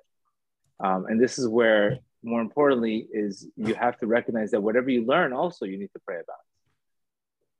So in other words, we if should sit down and have a conversation with Hashem. Bingo. Yes. Bingo. A conversation with Hashem. How how how weird does that sound? Yes, that's exactly what we're supposed to be doing. It's pretty crazy how that has to be like something that we, we, we, we figured that this is all everybody does. With that, I think I think a lot of how ridiculous. With that, I think I think a lot of women. Okay. Go ahead. With that, I think yes, like a lot of women have, they talk to like a shaman, like, they like they like like talk to them like chat. You know what I mean? I think they're mixing that up with those boys. You have to pour, that's like like like pour your heart. You have to pour your heart to your creator. Not while they're cooking. your worries. Not while they're making supper. It's better. Listen, I can work out while I'm on the phone eating a smoothie. I'm not going to get results. Okay, you need kavana. It's not. This is not checking the box. Uh, you know, no. This is kavana. You need to go into deep, deep uh, meditations. Deep. I, I put music on sometimes. It's not something you can just do just to check a box. You're not going to get the same results if you really go into a place of where you open up your heart, you're vulnerable, and you're and you and it's really really quiet versus just okay, it's nice. Thank you, Hashem, for the parking spot. That's not the same thing as about talking about. You will see the difference. That's right when you're davening. Yeah, you could. You listen um, again. You could work out for five minutes a day. You could work out what kind of shape you want to be in. It all depends on what kind of shape you want to be in.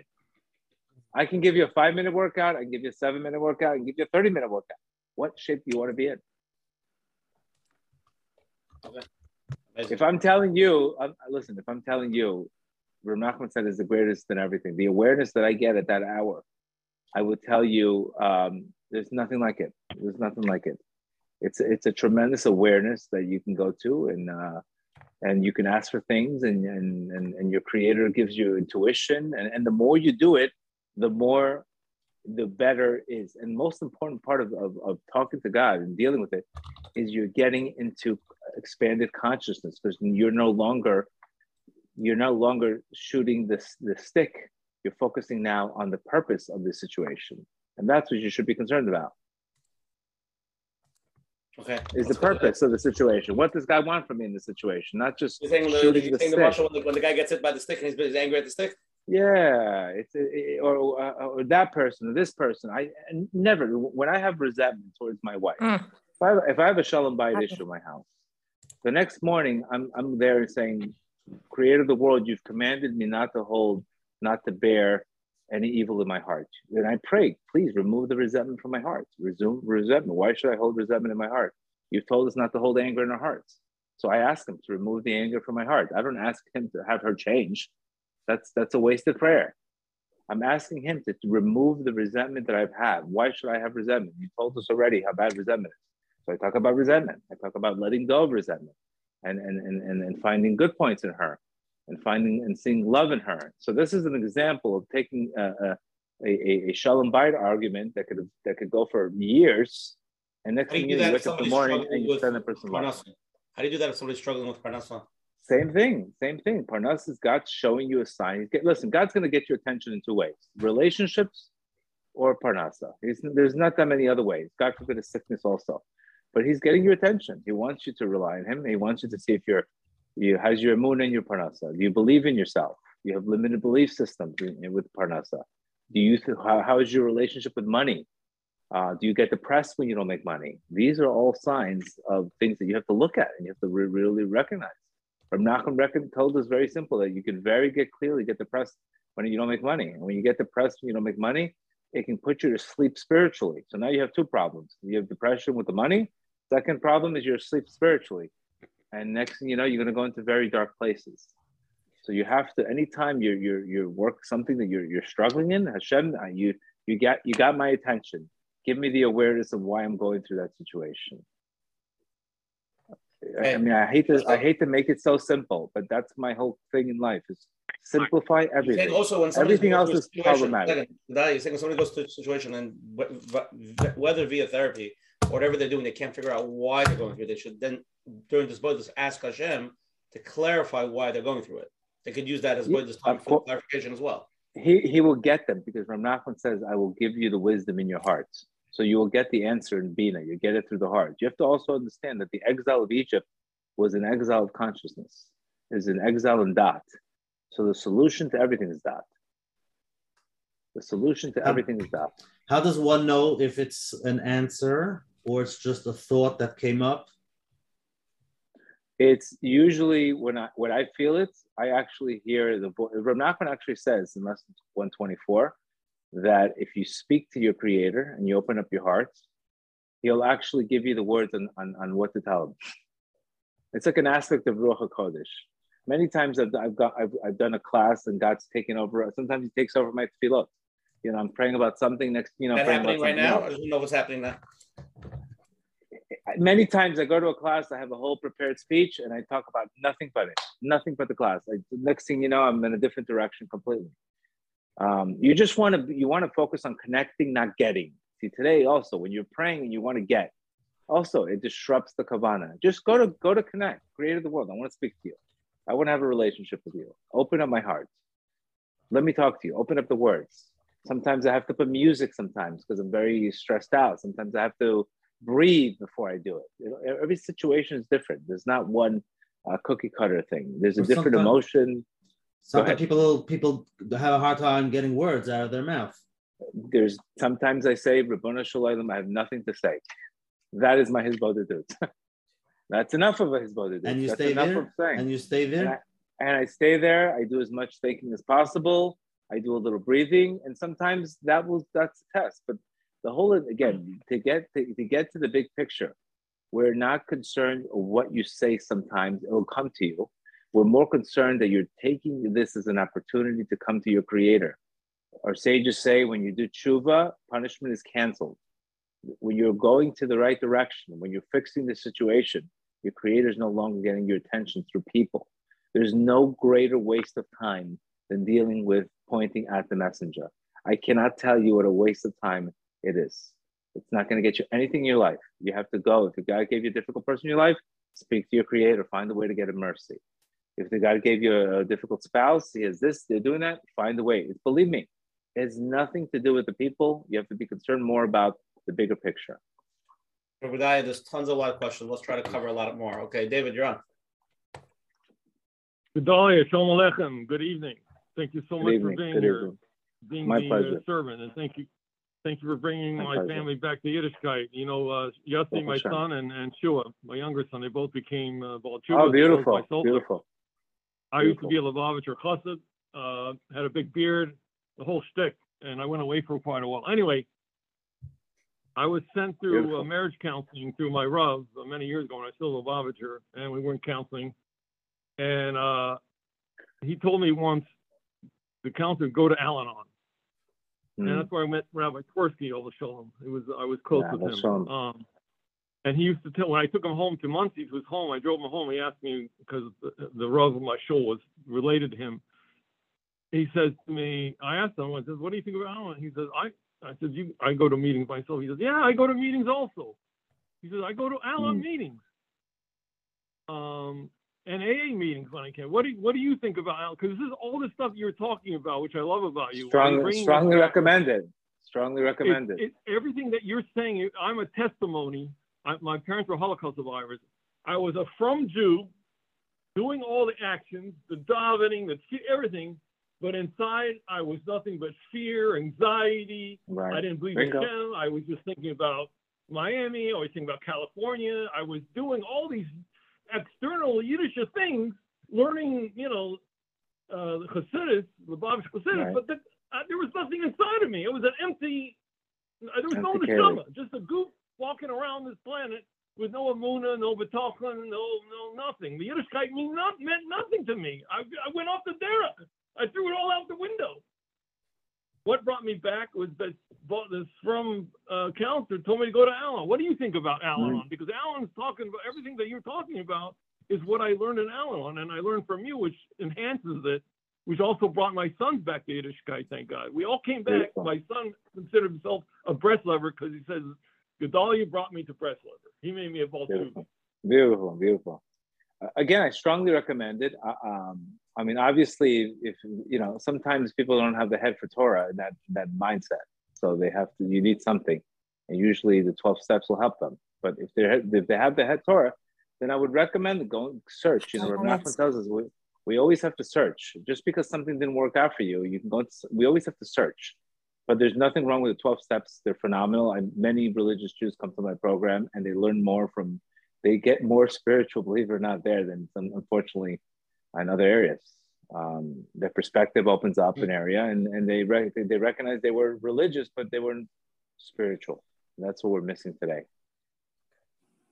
Okay, let's go to the next live one you're on. Hi. Hi, am I? Yes.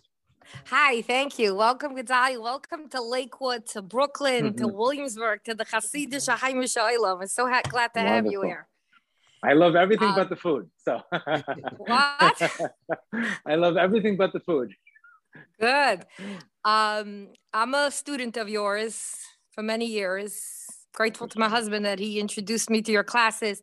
And actually, I've done the work. I want to tell everybody it works. And I'm here to ask you it works. And I'm grateful that things show up to me. For example, I need a cleaning lady. I'm like, oh, I need a cleaning. And believe it or not, my cleaning lady will text me, oh, you know, I have a couple hours available. Like things really show up to me. Like I mm. think it and I link it. How can I explain it to people beginners in shidduch. I'm like, oh, they're so stressed. They even pronounce it. Oh, they're taking this class. They're doing this. They're going to this mentor and this business coach, and they're doing work and they're spending thousands for business coaches or for. And like right. things show up, like relax, or even shidduchim, they really show up. Like, how do I explain it? I, I forgot already what I've done, but it right. works. The person has to be in a position to receive. Um, you know, that's sometimes they're not in a position to receive. You know, yeah, Rav Nachman, I think the Rav Kook says the higher the truth, the more simple it is. Uh, Rav Nachman said, "My whole inyan is simplicity," but sometimes people believe things have to be super hard, so they, you know, they have to go through that route. Sometimes people just need the experience, and then we don't. When they don't get the, I always like to get people when they, okay, you try everything else, then come to me afterwards. Come open to me um, again, there has to be the person has to be willing to listen. You don't don't don't force it towards people because then they'll go away from it. Just hint to it. Oh, it helped. It worked out with me. Suggest it if they like it.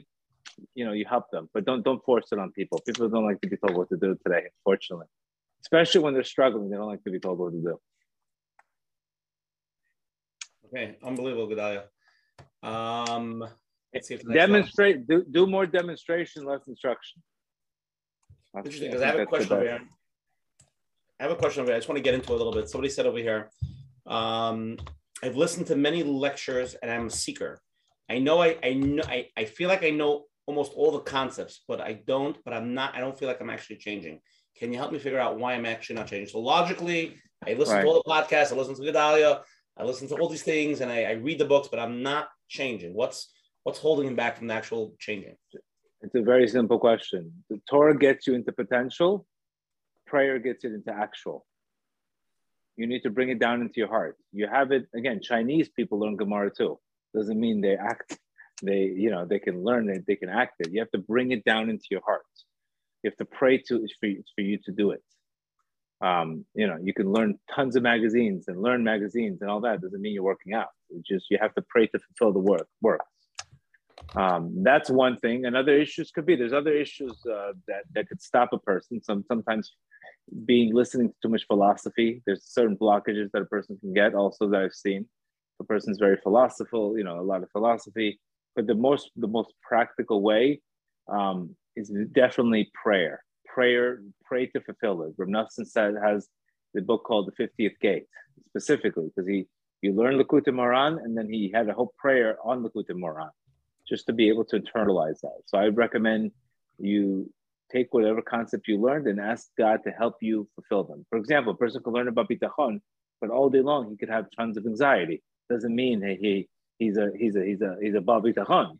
He has a mm. concept of bitachon, but now he has to really internalize that into his heart.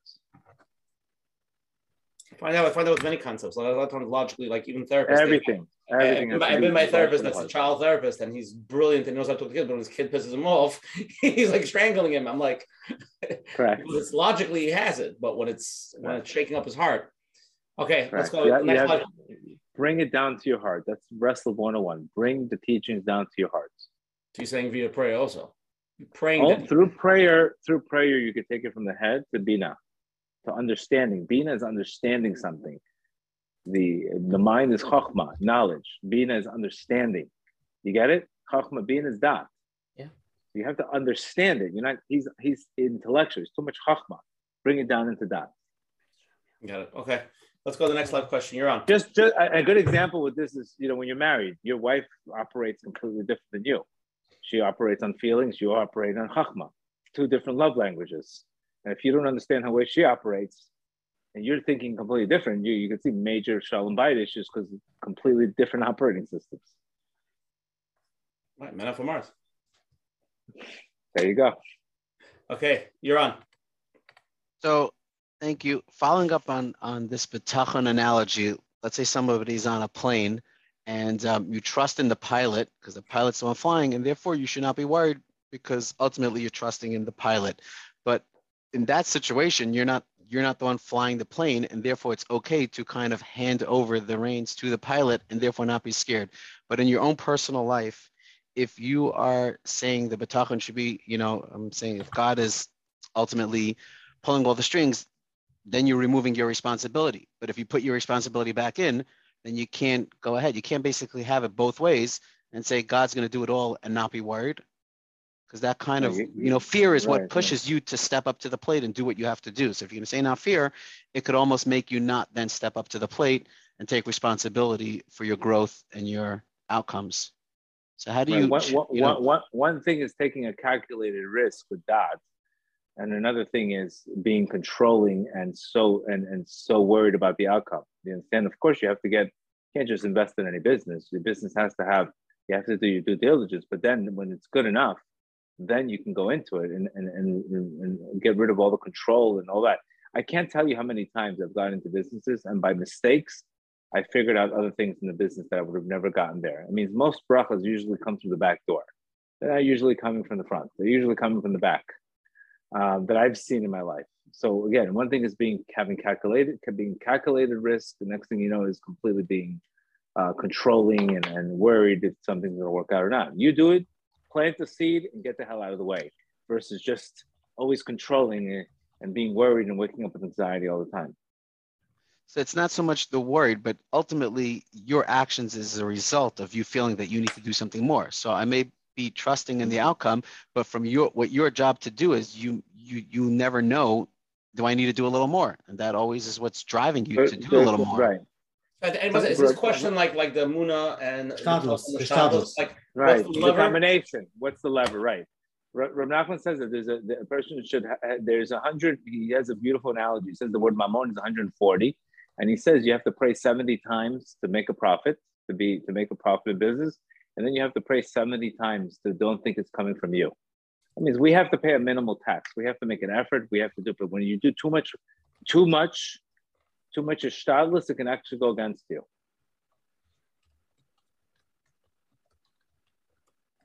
Basically, I just want to like summarize that. So basically, in short, you have to do your due diligence, and you have to whether it's a job, whether it's. I think the uh, Mesilah Yesharim, Metzari Yisharim says in chapter 21, you have to pay a tax. From Nachman also says in lesson 24, the Moharan, 23, that a person has to make a, he has to make an effort. But depending on his daat, is he can have effortless livelihood. The more daat you have, the more you see the bigger picture, the less you have to work for it. But the I less you it see down. I want to break it down a little bit more. Well, let's break it down more practically. I'm about to buy a business. There's there's, there's Okay. definitely a chance I can make money in it, but I know there's a huge risk. But I say, listen, I did my due diligence. I know it has potential. I know it has risk. I'm okay with it because I believe in a done. Hashem wants me to make money, so then I should just do the business. Is that a logical Right. thing to say? But you know you have a huge potential to lose a tremendous amount of money. Why don't I look for a better business has less of a downside? again, you have to take a calculated risk, something calculated. You have to have, again, you can you can go into business, you don't know what you're doing, you're gonna get killed because you have no daat. so first, I, assuming there's daat in the business deal, assuming you know what you're doing, then you can go through the process. But the, the, the, the problem here is Rav Nachman saying is coming home with, with depression, coming home with bread of shame, coming home with eating the bread without even happy, when, where you neglect everything spiritually because all your life is, is this business. I think that's what he's talking about here. Where all day long you're thinking about money, all day long your obsession, that actually brings you judgment. So when you're able to get into a business, do the business, but let go of the let go of the constant guarantees and control, etc.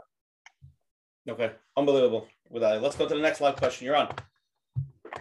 Hi. Um, so I have a question about bitachon. Like when you you're you have a problem staying strong to it, like something keeps happening in your life, like just keeps piling on, let's say in a day or in a week or two weeks, and your first reaction is thank you, Hashem, like I got this, I love you, like this is just brachos coming, and then you just you can't stay strong at the end.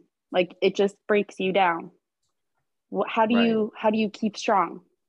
There's a great. I gave a class on de- dealing with an emotional storm. Um, sometimes you're over. You're over. You're, you're too overwhelmed. You're stacking too many things. You know, do do one thing at a time. You understand? I have a class on this. Um, if you go into my podcast, it says how to deal with an emotional storm. I speak about step by step on how to do it.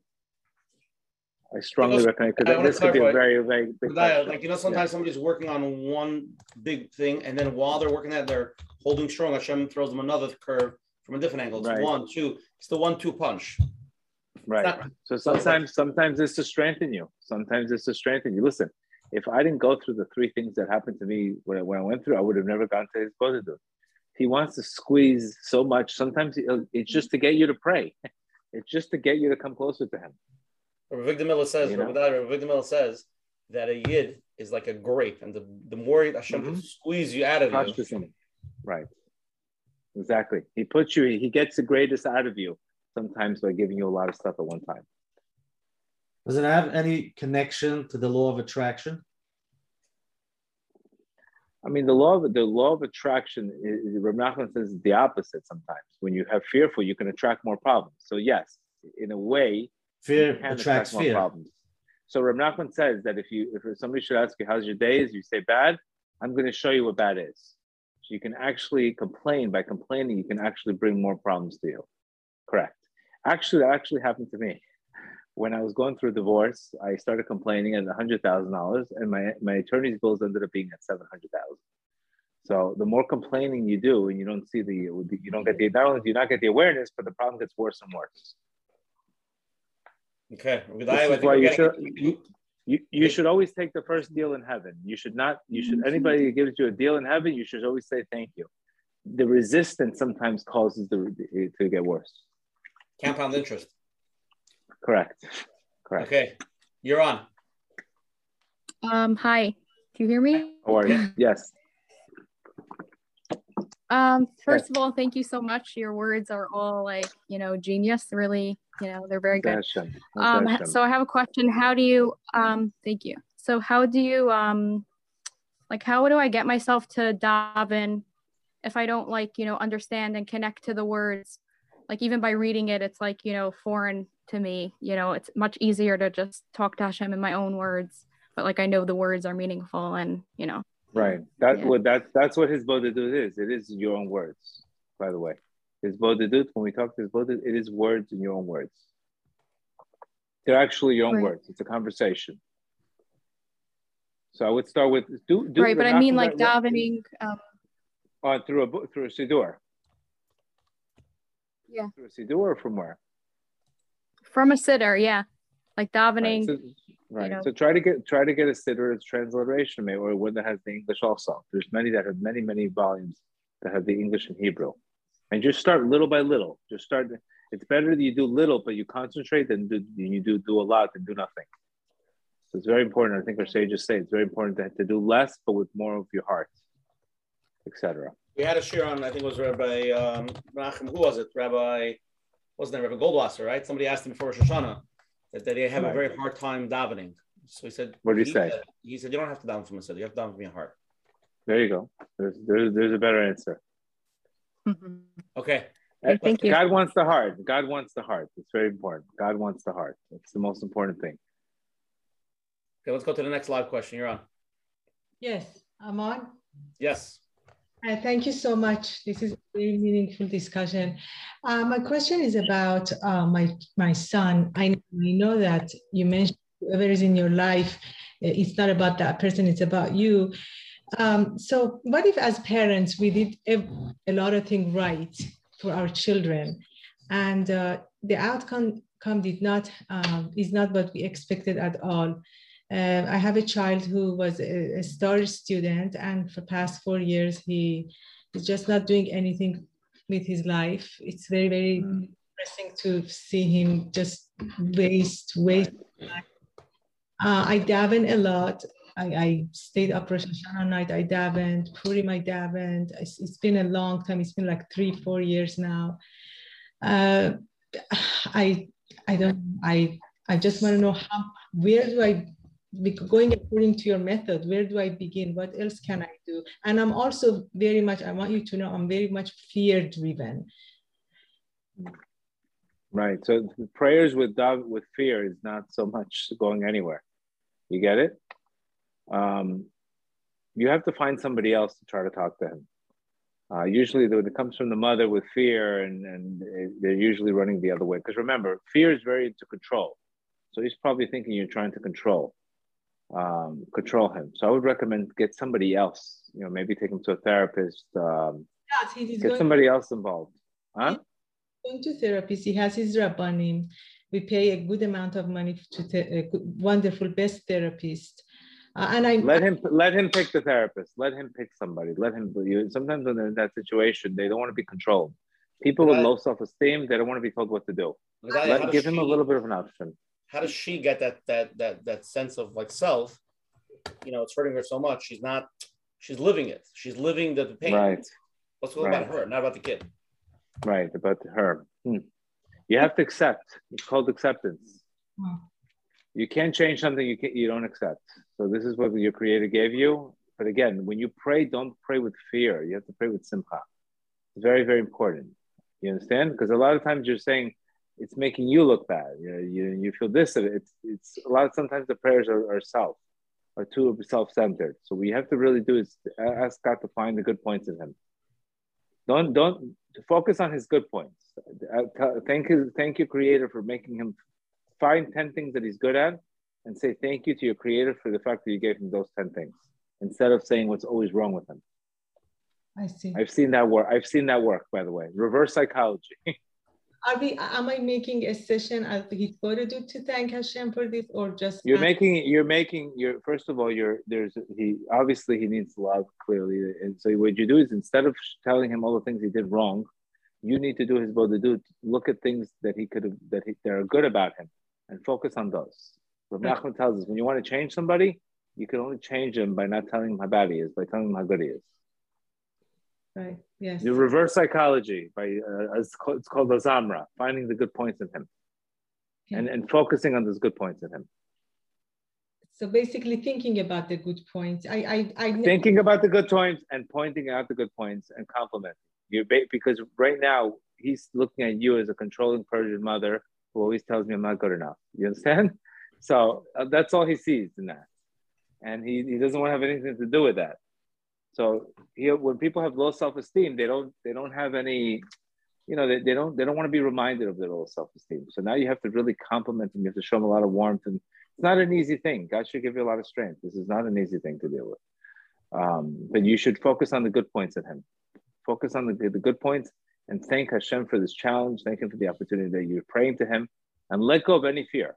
Let go of any fear. Remember, fear is not going to do anything for anybody. Thank you. Okay, let's go to the next live question. You're on. Hi.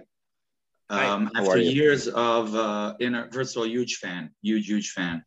Thank you so much for everything. Um, after years of inner work, hisbodedus learning, um, and then ending up on medication.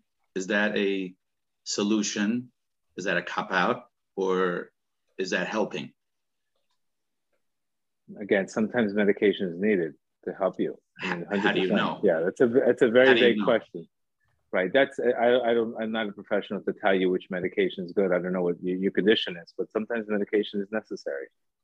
Um, So it's you know. not. I'm saying it's not. It's not a. Uh, uh, I'm not big into marijuana. I'm not big into marijuana. No, no, no. I don't I'm mean to ask that at all. Yeah. I'm not asking that at all. I'm not. What is uh, the medica- not- What is the What is the medication doing for you? Just boosting uh just boosting the mood you know being able to handle Right. certain situations Right. Right.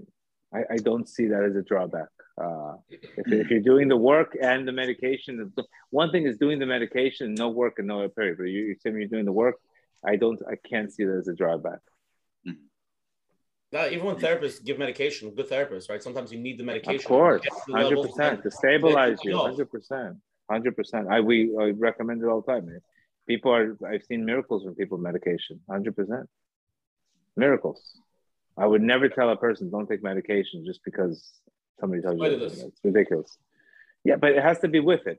You know, I always tell you, you want to do this with it. But one thing is taking medication to avoid issues and not to feel. One thing is a meditation to give you a boost, to give you a chizuk and, and strengthen you. Another thing is taking med- taking something not to feel. That's why I'm very against marijuana because you're not feeling, you have to feel in order to heal. Thanks. Okay, let's let's clap around one, one or two more questions, and then um, I have a few more I Okay. still want to get to, and then we'll. I know it's been one after another, but so much over here, Gedalia. Okay, you're on. Hello. Hi. Yes. Hi. Okay. Um, first of all, I want to thank you so much. Um, we gained so much, and Hashem should koyach to keep helping others.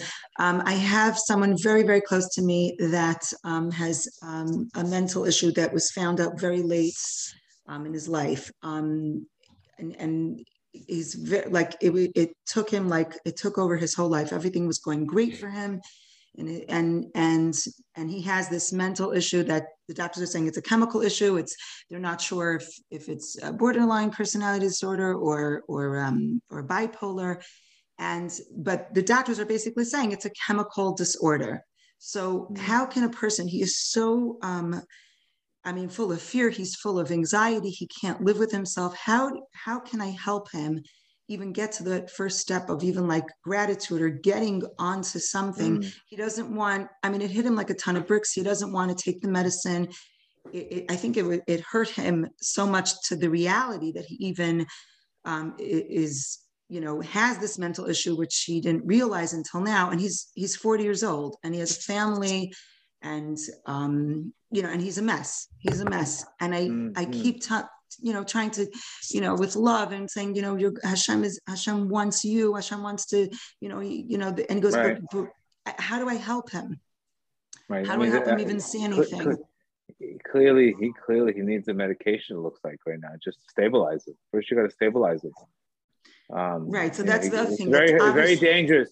Very dangerous when people are not med compliant. I've seen disasters in my facilities when people stop taking medication. So he needs a medication, especially maybe bipolar. He needs a medication just to stabilize him, and then there's all kinds of therapy, DBT therapy, CBT. There's all kinds of therapy. People, it's very, very common, you know, therapy and medication. But Right. So, so I guess my question is, if he is so, um, whatever the word is, shocked and and and thrown and and thrust into this, and he doesn't want to take the medication, which he so badly needs it just to become a Kaylee, just to tell him to, tell him to go to tell him to go to three different opinions so he can get more more a little bit more of a guarantee that this is the right thing Okay, so he's done that. This is already like he's this is already the second year, in you know, being in this the- mess, the- and he's not you- going anywhere. Yeah. okay so the pro- the problem with every problem in life Right. okay with this is the problem 101 is resisting reality okay the more we resist the situation the more the situation becomes bigger you Mhm. understand Yeah. Same thing like fear. This is this is like everything in life. The more you resist something, the more it, the suffering begins. But you So can't we tell need to to do it. him. How, can't how can I him. Help you- him? you- Right, I can't tell. Like what, from what you're saying before is kind of let go. Almost, I'm trying to talk to him all the time and and tell him things like just to let go and say, you know, look, I, I care about you when you're ready. Does to, he have a family? Does he have a family? Does Yes, he have, yes, yes, and his and his very and it, yeah. His wife, his wife. his wife is like doesn't she's she believes that you know it's his work and he should be doing this on his own and i don't know if she realized how sick he is and then the question is is it really in his power like it, that's my I, I don't is it in his power I've seen tons of people. it? I, I've seen tons of people cure from this. Tons, tons. Absolutely. so So you have a condition. Doesn't mean you, you It's never want to be defined. The problem is you never want to be defined by a by a you know by a, a you know, I've seen people say you're clinically depressed. Okay, so my life is over because I'm clinically depressed. Okay, now you're clinically happy. I mean, you, you can't just you can't have a doctor's diagnosis define who you are. Everything could change. Hashem could change everything everything for me. I've seen miracles. I've seen can you've seen so many miracles right now, and there's so much medical. Uh, again, the, the problem is you, he has to take the medical just sometimes just to stabilize, just so to to, just to help mm. to help to help him to just remember say like just for now mm. just, and just the to wife get and the wife also the, the wife Yeah. also cannot the wife also sometimes cannot enable him also. So sometimes the wife you know you can't enable somebody also. Mm. She has to put if it's two years you have to tell them listen put a boundary. Something has to happen. Sometimes they need a shock to get them help but to get them better. Right, and that's the other thing. The doctor was uh, suggesting maybe shock treatment, like i've like they seen don't that know work what. too. I've Yeah. seen that work too but again not i'm sure not i'm not here i'm not here to Right, I give mean you they have diagnosis to go through regular, normal set of ishtadlus, and then just to keep I encouraging mean, I, that I, I've, I've had situations where wife said, if you don't take the medication, I'm going to leave you. And next thing you know, it changed his life and they started taking got much better. So right, sometimes like you she shouldn't little be leverage. afraid. She shouldn't be afraid No. to to push No. him. Okay, No, she has, she has to do it with, with a lot of doubt, but With a lot of you- you- You can't, you can't enable some, somebody if he's in self-destructive behavior. Right. Like for example, she said he I he's not taking his medicine. What am I supposed to do? Am I supposed to be involved? Am I supposed to push him to take his medicine? Um, he doesn't want her to be involved. Like I, I, you know, and then I'm encouraging him because I'm, in a way, I have a different relationship with him. He's a family member, and, and I'm close to him, and he trusts me. And I keep trying to tell him, I said, you know, you need your medicine. You need your medicine just to get you in a Right. place. Okay, just I'll Correct. keep encouraging him. But we- Keep encouraging, get him a different opinion, show him maybe a different option, maybe get him to exercise, different kind of holistic treatments. And then that will give him a little strength. Try to just create him a little momentum somewhere where he finally makes a decision. Okay, Vidaya, his good last one for the night, last live one at least. Okay, Let's go. Okay. Um, so what if someone is faced with a challenge and they have a way out? However, they feel that it's not aligned with what Hashem wants. But if they face this challenge, then they may have a breakdown and not manage. Hmm. It's a tough question. I, I don't understand the question. Basically, what if someone's faced with a challenge and they have a way to to to go at, to to get out of it, but they feel that that's not necessarily what Hashem wants them to do, but rather to oh, go they in want and face to the right challenge. to go in. But right. if So they face this challenge, it, it may be very hard emotionally okay. and even So, uh, physically, mentally. right. Yeah. Right. Any anytime you're dealing with any the reason why people can't find answers is because there's too much problems with the question. Right? Like here, right away, you told you, your question already has the answer. A hundred percent you should be doing this, this situation because it's a growth opportunity. But because of all the fear that you're going to break down, you see the problems. You have to get rid of the fear. Are you going? Are you guaranteed you're going to break down? That's not true. You're not guaranteed you're going to break down. Are you guaranteed you're not going to pass it with with flying colors? No. You you but maybe you could. You understand? You have so much predictions already about the questions, what's going to happen, that you don't even nothing even happened. So you should definitely do it because the answer is in the question. The more you let go of the feelings of of of of, of in that question itself, the, the, answer will come to you much easier. I mean, I mean, would, how about if I told you, would you what, what would your answer be if you did this question without fear? Would you do it? Second, let me If you had no fear, if you had no fear, would you do the would you do it without a problem? I'm mute. Hello? She's Oh, there? sorry. Yes. Okay. Sorry. If you had abs- if you yes. had absolutely no fear, yes. would you do it? There's 100%. your answer. There's your answer. Finished. See, when you get rid of the fear, you already have the answer. You see the mm-hmm. problem? The, yeah. the, the, fear is what causes the confusion and the procrastination. It's, that's, anytime you have a anything, there's a great. The more, the more you let go of the, the of the energy behind the questions, the answers just pop up in a second. So you should re, re, get rid of the fear and go into it with excitement and trust. With the right tools. Correct. But she already knows the answer. It's a growth opportunity, but her question already is is, is just is filled with fear. Sorry, somebody, somebody wants to have one more question. I'm sorry, I'm, I'm sucking out of you whatever I could tonight. Okay, you really on. sucked out of me. You sucked it out of me. It's okay. Oh. okay, you're on. I'm mute. I'm mute. Let's go three seconds.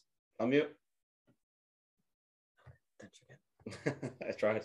It's okay. Don't don't rush it. I have time. It's not a problem. Okay, I've already I've already oh. surrendered the night. Oh, ah, okay. Well, fine. Let's go to closing. Okay, here we go. Gedai, first of all, tonight was off the charts, amazing, and really appreciate um, coming on. Uh, there were so many questions that got sent in that we didn't get to, so I apologize about that. That's first of all. Um, but uh, there were so many lives, so you know, like I always say, life takes over. But uh, again, for Gedalia Fenster for coming on tonight and giving so much chizuk and being chazik so many people over here. I think we had questions across all the board, all around the board. And when we come to your closing, Dalia, let's let's let's try to recap all the problems because again tonight, whether it's the the shidduch or whether it's the the parnasa, right? It's not. Let's in the closing, if you could recap, because really comes down to one you saw it. It's really one you saw it, and maybe I don't know if you want to do a step by step, however you want to do your closing, think about it. But again, thanks for coming on. It was unbelievable and it's amazing. We have so many people here. I think it's such a kiddush Hashem Gedalia at 12 o'clock at night that you have hundreds of people here to come to grow together and to Amen, and amen. Amen. Every Sunday night, so Baruch Hashem. Again, I said, now I see that I think the match was good. Tov Lakol, 97. So if you're good to everybody, you're a good place. You like that, right? Exactly. Again, Very nice. Wants, Beautiful. If anybody Beautiful. wants to join the, the Sunday, the WhatsApp, I send the flyers out, please WhatsApp me at 848-525-0066 or go to menachembernfeld.com to his website and uh, he'll send you the email every week who's coming on. Again, if anybody's here the first time, every Sunday night at 9.30 Eastern time, we have a different Rav, a different rabbi, a different therapist. And then sometimes we get these amazing guys like Adalia. So we have everything. So you never know. Um, you never every Sunday know. night. Next Sunday night, April 3rd, we have an amazing one, Rabbi Yoni Fisher from Fisher Yeshiva, Moshav Matas He's the shares we're talking about investing in yourself and live the life that you want to live. I think will be great.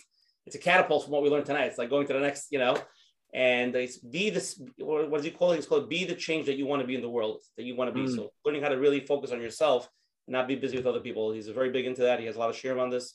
It's going to be a deep and meaningful program. If you know anybody that could gain from it, I'm sure everybody can gain from it. So please come and be part of it. Again, said anybody who's uh, watching these these shiurim uh, that have a therapist, you can get the CEU credits.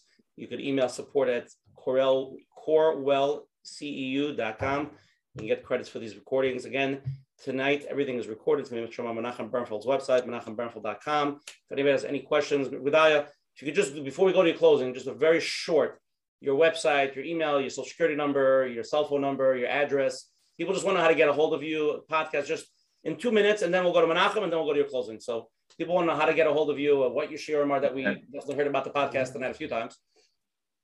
The, the, the podcast is called Gedal Fenster, G E D A L E, Fenster, F E N S T E R.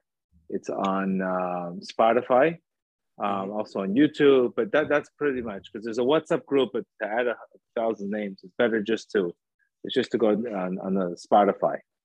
Go to okay. Spotify, all the classes are there, and you okay. basically every day we have a, we have six classes a week, and we just get constant classes where we start going through the exercises where we talk about fear, grief, dating, and pretty much everything. Uh, how much do you charge for these? How much do you charge for these classes? Nothing, zero. Oh, zero. Okay, just making sure. Okay. Tonight's share, share number 97. And, and if anybody wants to hear it on the phone, the will be on our phone number at 848-777-GROW. And again, I want to thank all our advertising sponsors, the Liquid Scoop, Rabbi Yaniv Chazak, Chayla Kal from Shmuel Summer from JCN. And uh, again, I just want to say tonight was really, really deep. And um, I think the one thing that we could take out from tonight is there's a lot of work that needs to be done, and we have to work on ourselves. And I think it's much easier, talking from a lot of experience, to blame her, him, right, blame right. the situation, blame the circumstance, be a victim of the situation. Most people that I know walk around. I'm not saying I don't want to say it that way, but a lot of people I know walk around with a very heavy, and some people do have a very heavy peckle and very heavy situation, but um, it's not going to help you. It's really not going to help you. Speaking to a big therapist that sees a lot of people. So he deals with a lot of people that have very uh, toxic marriages with, you know, difficult situations. He says, listen, if you want to get divorced, get divorced. If you want to stay together, stay together, but let's be positive about it. just to stay together for years and come every Right. week and bash and say they're horrible. What's the point? So what's the point for you? What's the point for them? Point is really to, to, to do introspection and for yourself to really pull yourself together. So that's that's what I have to say. And uh, Nachum, let's go to you for closing, and then Ravidaya. I want you to wrap it up really strong. Yeah, yeah, yeah, like like Rabasha said, deep, but like what Gedalia says, simple. It's uh, it's we're, you're trying to take us back to very simple connection, talking to our Creator, just like that, which I know is hard because I've tried many times, and there's ups and downs, and it's not that easy. And like you mentioned, like Nachman says, that if it's the right thing, you're going to have something that's going to hold you back. And you have to do whatever you can to be consistent and try to do it. And I would mention for, the, for beginners, three minutes. Start with three minutes is great. You know, eventually one day you get a half hour, maybe an hour or six hours. But for beginners, it's just the idea of yes, we can talk to him. He hears us. And I guess slowly change what's going on inside of us to be able to let go and and get the energy. So thank you very much. I do want to mention that we have 24 hours that we're raising money for the book that we're putting out. And we got 24 hours left for those who want to win the raffle. Afterwards, you can give without a raffle. But this 24 hours, I'm going to put the link in the chat and send it out tomorrow im yirtzeh Hashem. And we ask everyone to, you know, to be part of it im yirtzeh Hashem so we can get get it out there. Thank you. Beautiful, beautiful. All right, Fenster, please give us a strong closing. Get some of that divine power. Let's go. Okay, so the, the basically the recap of this class is really really get put put your energy into the right place. That's what I, that's the number one thing. When you're looking at any situation, that's the first question you should ask yourself: Am I putting the energy in the right place? And if that energy is not put, is not put into spirituality, such as talking to your creator, any other form of energy, such as blaming, uh, projecting, uh, avoiding, resisting, uh, complaining, is just wasting your time. Because uh, remember, what we really need out of all these situations is we need the awareness of why we're going through it. And we're only going to get that awareness by approaching and by gratitude and showing us the creator created the world out of love. And when you're able to have that approach, already you're in the solution, you're in growth mindset, etc. The second thing, major thing that I want to talk about is definitely with fear. All the fear that you guys have, we have a lot of our, our decisions because of fear are making us procrastinate, are making us uh, uh, control the situation. We're afraid to, to, to feel vulnerable. For example, you know, a lot of times we don't want to pray, period, because we're afraid, oh, we're not going to get answers. It's a waste of time. There's so much, there's so much of energy. Anytime we say I can't do it, it's because I don't want to do it. And you're really covering up for feelings such as I, I'm going to be tired if I pray. I don't know what to say. Uh, is it true? Do you not you don't know what to say? Of course you know what to you, How do you know? Maybe all of a sudden you're going to talk like a bird. Are you going to be tired? No, you're going to have more energy because you're going to release a lot of negativity. So there's a lot of programs that you've already created even before we get to prayer that don't are not realistic. But because these programs are running the show every time we're trying to do something, they don't allow us to do it. And this is where the resistance comes. So when you go in there, like the word, the ultimate tikkun is is like Rodover Pearson says when t- tikkun, is tinok. Come to your creator like a child, and, and avar is avera, staying in the past. So we can either come to our creator constantly renewed, renewed, and, or we can stay in the past, God forbid. So again, the the, the purpose of this is really to, to, to just to use a different approach on how. Now the reason is when when we start letting go of all this negative energy, we start getting we feel feel better about ourselves, and the way we feel better about ourselves, we treat others differently, and we see situations differently. So remember, every situa- situation outside could be fixed with internally, and this is why the Baal Shem Tov says we cannot we cannot love somebody we judge, because the fact that you're judging them is already a very low consciousness. When you when you judge, you can't love. So the same thing in our lives. When we have fear, we can't see God's blessings. So I bless you all that we should all grow. Whoever can go on the podcast, I strongly recommend it. We've had we have thousands and thousands of people on it. Had tremendous success, and we need to grow together. We need to grow together, and I think this is the God's work. I think this is God's work. and most importantly, to bring everybody back to to Judaism and back to spirituality, where we all become spiritual beings. Amen. Okay. Amen. Have a great night, guys. Good night, everybody. night. Thank you for coming. We'll see you next week, next Sunday night. Good night. Yoni Fisher. Good night. Take care. Bye bye. Amen. Good night. Good night. Hi, it's Coach Menachem here. If you enjoyed, please consider supporting us with a small monthly monthly donation to help sustain the future episodes. And it will be greatly appreciated. Thank you in advance.